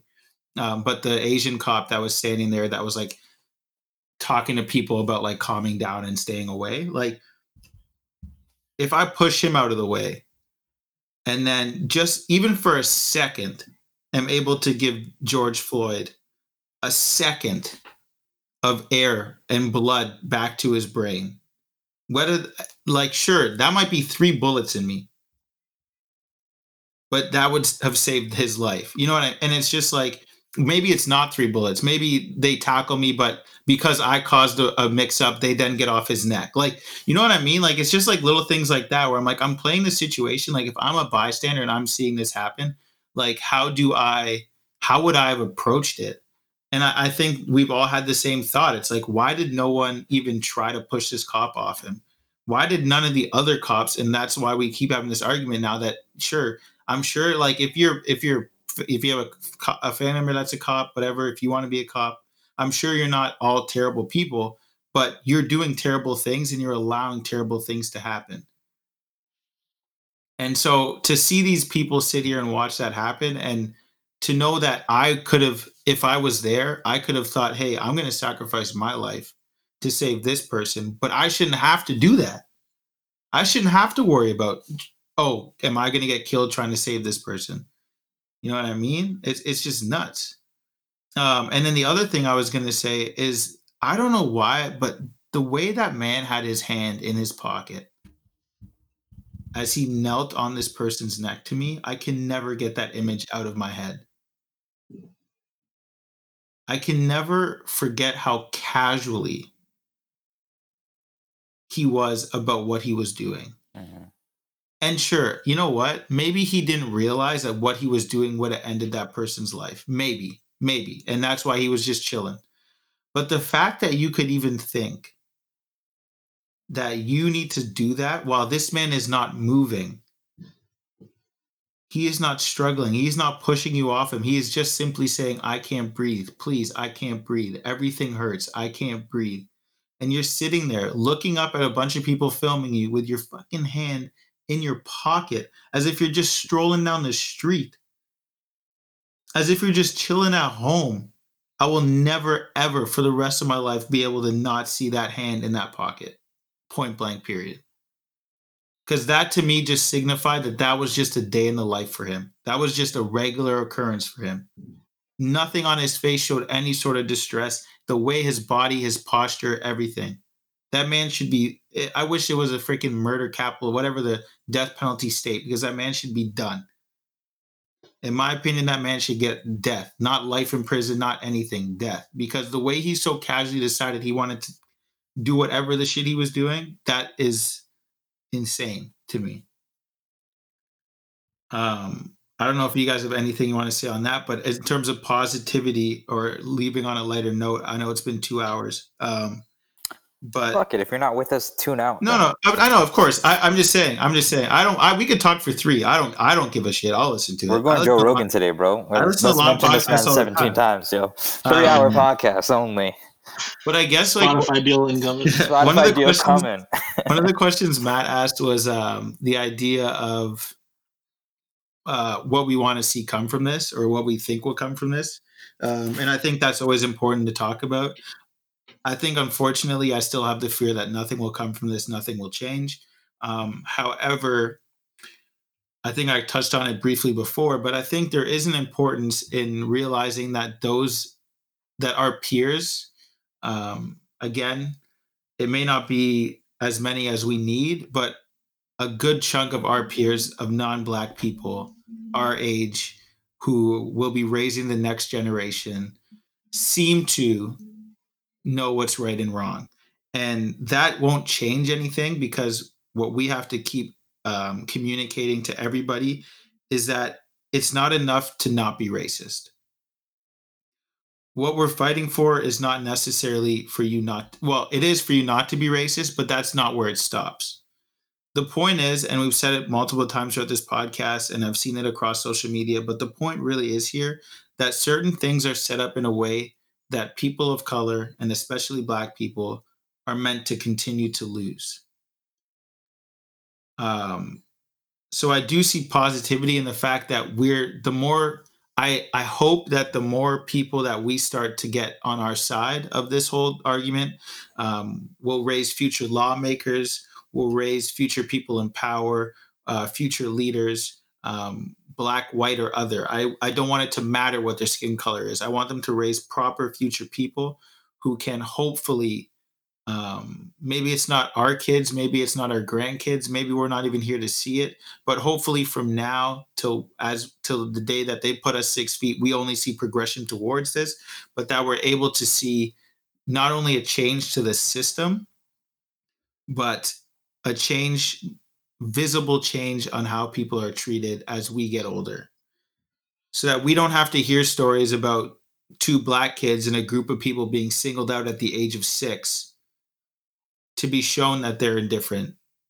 For someone at five to be reprimanded first even though because i didn't speak up first i didn't get the treatment of it. And who even knows if i spoke up first i might still have gotten in trouble first. But just like those things to not hear those stories i think is super important and um, on a positive note i really think that at least what i feel i'm seeing right now as long as we can keep hammering home that not being racist is not enough um, that I believe we could start moving towards a more positive outlook. Maybe not now, but in the future.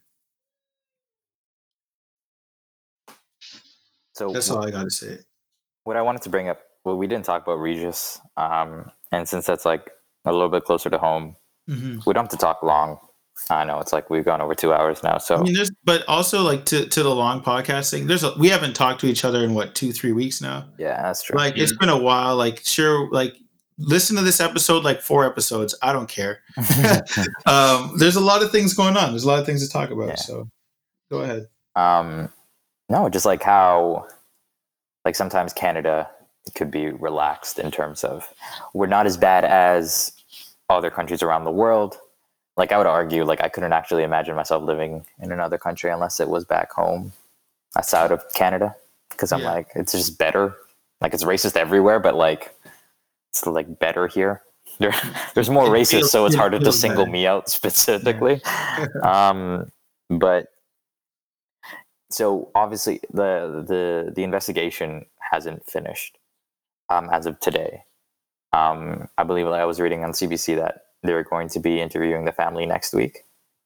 Um, but like, how does how does that make you feel? That it's like one it's one thing I think looking at it through the lens of oh that's what the states are dealing with, but then another lens where you're like oh no, like it's like uh, okay maybe not for us but for others it could be like that could happen here too like we know it could happen here too but i guess like speak on the fact that just like when it's close to home how does that make you feel or that does make you feel any different Um, it's scary, but like, I don't like saying it, but anytime I see it at home, it's almost like a like a "ha, I told you so" moment. You know what I mean? Because there's a lot of people here who don't believe that it exists. It's a great I point. mean, yeah, like, it, and it, like I don't want to have those feelings, but but I almost have to, like, wear it like an armor. Um, Regis aside, even like a few years ago, I remember the um, the situation where a black man was shot in the TTC, like a uh, like another case of like dealing with people who are mentally ill. Mm-hmm. Um, and to those people who say like nothing happens and like oh I live in Europe, um, that uh, that graduate black graduate from a, I forget what Ivy League school, but he went to Greece, and for no reason, but a girl was flirting with him, um, was beat to death by nine individuals, um, which was a big story. And out of those nine individuals, three got off scot free, and not a single person was charged for murder, um, just assault. Most of them got out within the year. Um, it it it happens everywhere. It happens to all of us. Um, and in terms of that case, I mean, it's I, I really feel like that wouldn't have even come to the forefront because if if not everything else was going on, like it could have been just another. Uh, the only reason it, it's such a big deal was because what had happened was the family was outside and they heard her crying for help, and so it was because that they went to social media, and all of this was already going on that their voices were actually heard who knows if it would have come forward and it would have been as big of a deal if uh-huh. there was not already the anger in the community. Uh-huh. So that's how I feel in that situation. Yeah, uh Jalen, you want to go? You have anything to say about that? No, I think I think you guys have just made great points. Like I don't that's what I, I don't really have I don't really have much to continue to to contribute at this point. Um yeah, like I just said, I just feel like there's just a lot of toxic energy going around and it's just perpetuating everything. That's why I feel like shit is just as bad here as it is in uh in the States. Yeah. You know? They refuse to reveal the security footage that would just testify to the whole situation. Which I really feel that should always be just public record. Uh-huh. Um you shouldn't really I mean there's the idea that if you you show footage it it it changes public opinion on the matter um, and if it ha- changes public opinion on the matter, that's that's because it should be changed. exactly. like, yeah. If you if you show me a video of uh, not to like whatever, if you show me a video of her jumping off the ledge, jumping off the balcony, it proves your innocence. then it would be like, oh, okay, yeah, you're right. Um, that she jumped. But then if you're just showing me a video of you guys tussling and all of a sudden she filed a thing, of course it's going to change my opinion because it should yeah. change my opinion. Exactly. Um, I definitely like. I, I like. I think you guys both had good points. I don't really have anything to argue or rebuttal or add to those. Um, I just say that I'm personally still waiting for that full story. I hope we get the full story. Obviously, with these things, we get what they want to tell us sometimes. Um, however, uh, I'm really curious as to really what went on. Um, I wasn't there, so I can never really trust whoever. Like I'll I take everything with a grain of salt if I didn't see with my own eyes, but um, it seems fishy, man. Everything yeah. about it seems fishy. So until they can show me that fish or whatever, then I'm I'm gonna look at it as such. Like it, this is it's too convenient um, mm-hmm. for them to all of a sudden be talking about how she had suicidal thoughts or Eight had threatened to suicide, and and you guys needed that many people to run up. Like it's crazy. Oh, jeez. Yeah, um, I was I think it's an interesting situation because like if you don't trust the people doing the investigation, like the system is at fault, right? Like so I'm I personally don't know is it the SIU, ISU? Uh, I think it's yeah. SIU. SIU. So it's just like I don't know what their work like what is what seeds have like grown from their work in the past. Mm-hmm. I know they're the ones doing the investigation. So on that I don't know, but I was a part of the march on Saturday and I just want to talk about my experience. It's my first protest um, the energy was like electric. There were so many people that came, which is like so comforting to know that even during a pandemic, people like got your back. And the idea that it was just so peaceful. Like it wasn't like it doesn't have to be a riot. Like you you are allowed to show we are like at least for me why I went was just like we're watching. Like you better get this one right and you better like come with the facts, you no like dilly dallying or whatever. You know what I mean? Like I want to know beyond a shadow of a doubt, as best as you can serve it, what happened at that situation and why the family need felt the need to a call the cops in the first place, b how we handle mental health situations, right? And see mm-hmm. if you're at fault, like why can't people like obviously you wouldn't want to admit that you're wrong because you don't want the fucking jail sentence, but like come on, bro. Like if you're doing something wrong and you took an oath to say that you would do it right, like okay, you obviously everyone would fight it and say not guilty and go through the process. But if you're Mm-hmm. at fault, man, why do you need two weeks to try and like backtrack? In the moment, you we ever the eight people know what happened. The people that were on the Mhm. balcony know what happened. yeah. So And I even think like sorry, uh so to your protest point, I I, I know you messaged the group. Um, transparency obviously is that you told us you were headed out there. Um, I still probably like. I think we can't forget that there's a global pandemic going on. mhm. um, I, I, that's not to say that I would have gone had there not been a pandemic. I think in future, if there's something similar and it's not a pandemic, I would definitely be out there um, with you. I'm supporting us and supporting everybody. I don't wish that as well. By the way, like I hope you never no. have to No, protest no, again. I know, no, no. I agree. I agree. But like I said, I don't think this problem is going to be fixed anytime soon. Yeah. I hope that we're not protesting um, Police brutality. about about someone's death. yeah. I have no problems with a peaceful protest to continue to let our let ourselves be heard and gather. Um, and uh, what's the word that I'm thinking of? What's it? Killer Mike says all the time, but I can't remember the word that I'm thinking of right now. But just you know, I, like if we're coming together as a people, as a community, um, and just think together and like whatever. If we have a protest or a walk or just anything, you know, maybe not death or anything around that, but definitely during the pandemic, I just want to make sure, like, hey, listen, if you people are going out there and doing these things, try your best to also remember that there are pandemics going on. The amount of videos that I'm seeing with people's masks pulled beneath their chin um, and clearly not being six feet away from each other with what's going on in th- that with COVID, it's kind of crazy where I'm like, these t- numbers in two weeks might shoot up insanely, and there goes the whole year. You know what I mean? Like, so let's just try and make sure we're doing our best um, to like stay safe and and I think Marcel, like you, you don't live with anybody right now, so you're good to go. I definitely don't want to bring anything back into my home. You know what I mean? So, but yeah, I mean, it's good to protest. It's good to go out there. It's good to join the people, and I, I'd love to experience that energy. Um, even as a photographer, I, I would love to go out there and photog- uh, photograph um, the scenes of what's going on, not necessarily for clout, but or because I see that a lot. Like a lot of people are just posting cool ass photos. Just to That was sickening, photos. man. Like people just coming up and it's like, yo, can I take a picture of your sign? I'm like, Yeah, just live in the moment. And like and you don't know who these people are. You don't know what your agenda's like or like I, and don't see, I'm not. ways. I think there's there's many different, and yeah, and I think you can feel away. I think uh, my personal feelings about. I mean, I'm a photographer, so I kind of have to speak for photographers on this one. Um, is that I I'm more so hate to ask people if I could take your picture. But the reverse is also kind of nerve wracking if I am just taking people's pictures and then someone is like, hey, don't take my fucking picture. I'm not, you know what I mean? Mhm. um, I think it's difficult. There is a part that has to be journaled.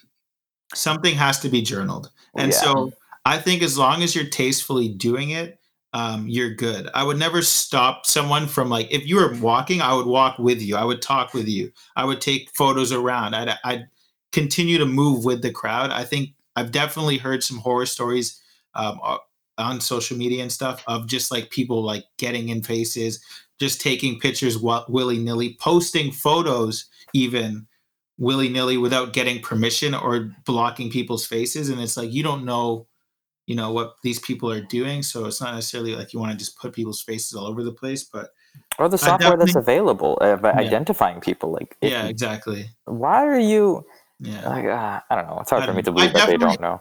I definitely like to I like I'm saying as someone who takes pictures and loves photography, I'd love to be able to have some of those as just moments in time. Um, but I I don't even know if I'd post them. Like I would just want to have them edit them and like be able to show people like, hey, this is kind of what happened and I went down and did that. Um, but it's hard to do that safely and and like you said, like without kind of being it's hard to know who's doing it for the right and wrong reasons. That's it. Mhm. Nothing else to say on that.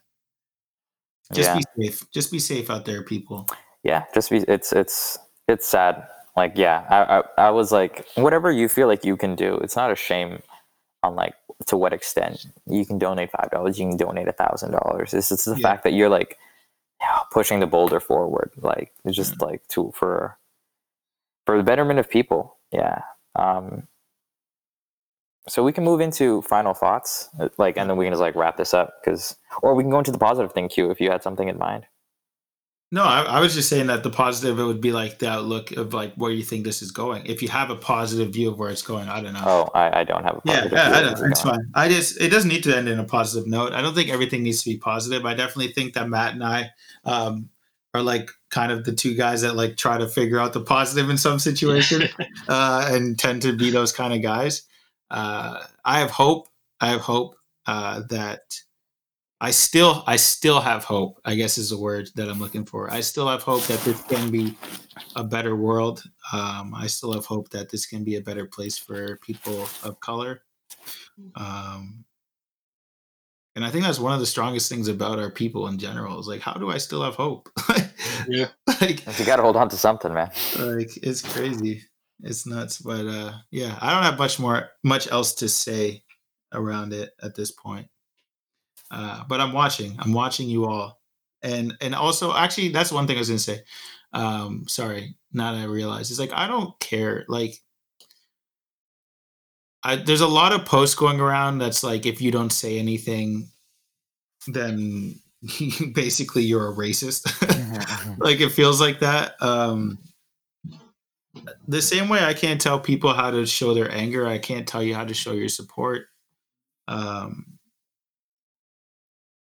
I'm not I'm not going to condemn anybody for not sharing a post. I'm not going to condemn anyone for not uh cuz that's the thing, right? I I I I'd be mad if you aren't doing anything at all to better the situations that we're all in.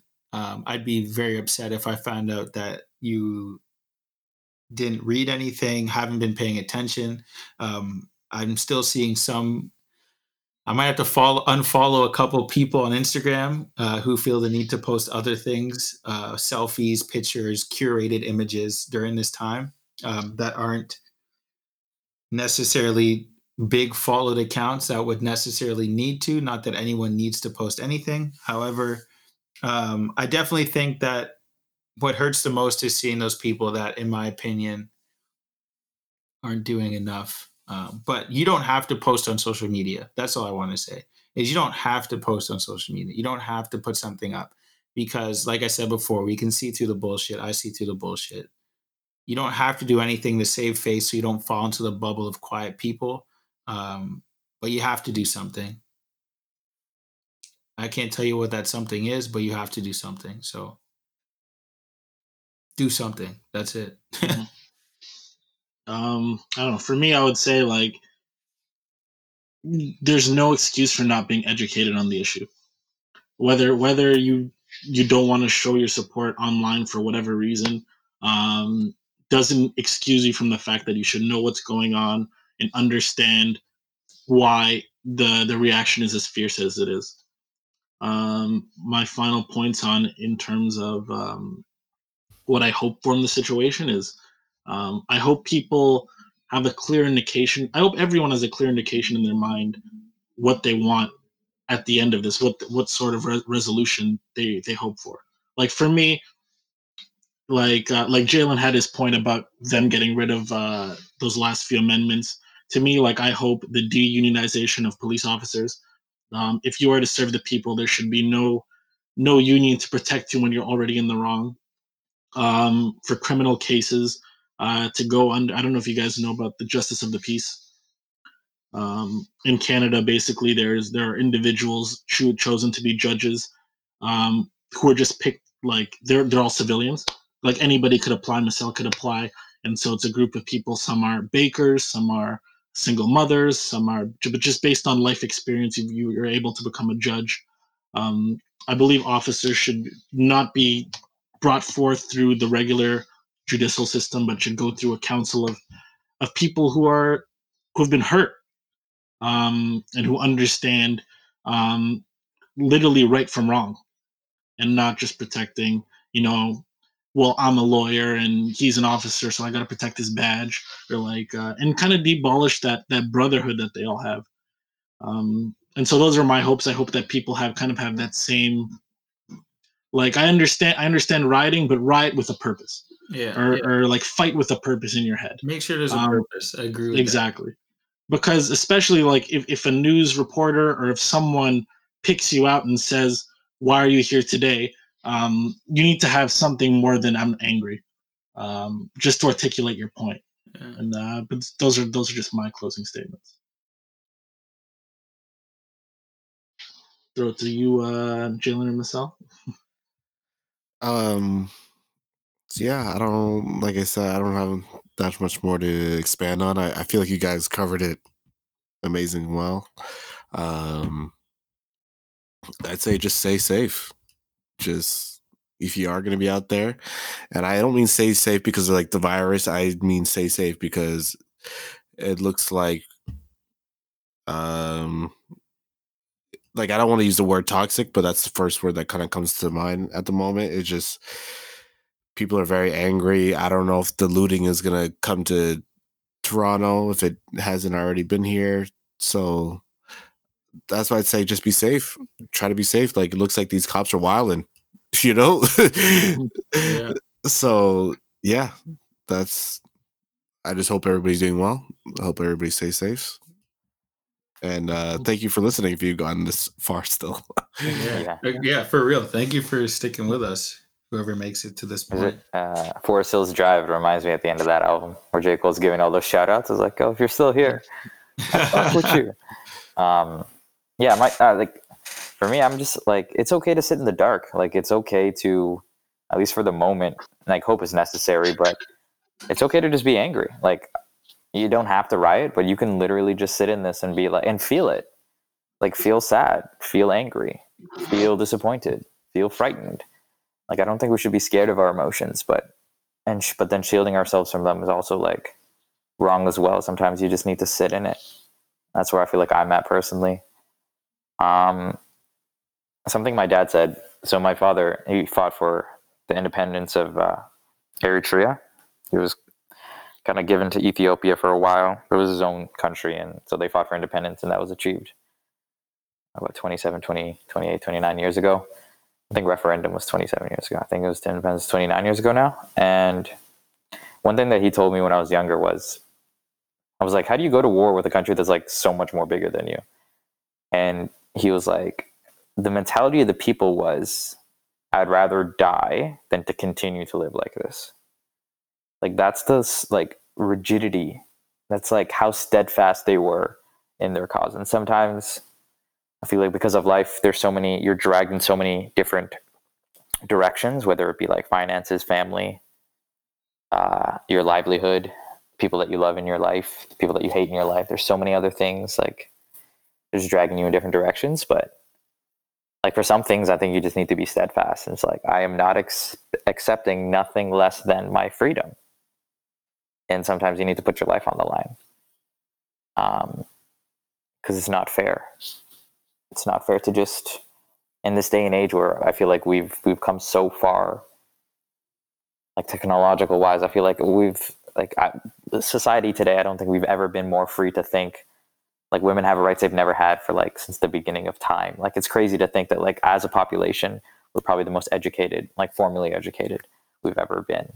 Yet these same problems still persist, and you're just like, what more do we need? How do you fix this? It's clearly not. We need more brains. We need more heart. We we i think we've exceeded in all things except for areas that are like like this. Like how are we fucking going to the moon and can't treat people like with fucking respect? So my thing is just like yo sometimes yo you have to be willing to die. It's kind of bleak. It's just not what you wanted at all but Yeah. like yeah sometimes like you got to be steadfast in what you want apply that to anything i'm just going to apply for me i'm applying it to this but apply, like if you want it plant your feet in the ground and go for it and don't stop until you get it because Yeah, why no, accept second when first is available Ain't nothing wrong with that, bro.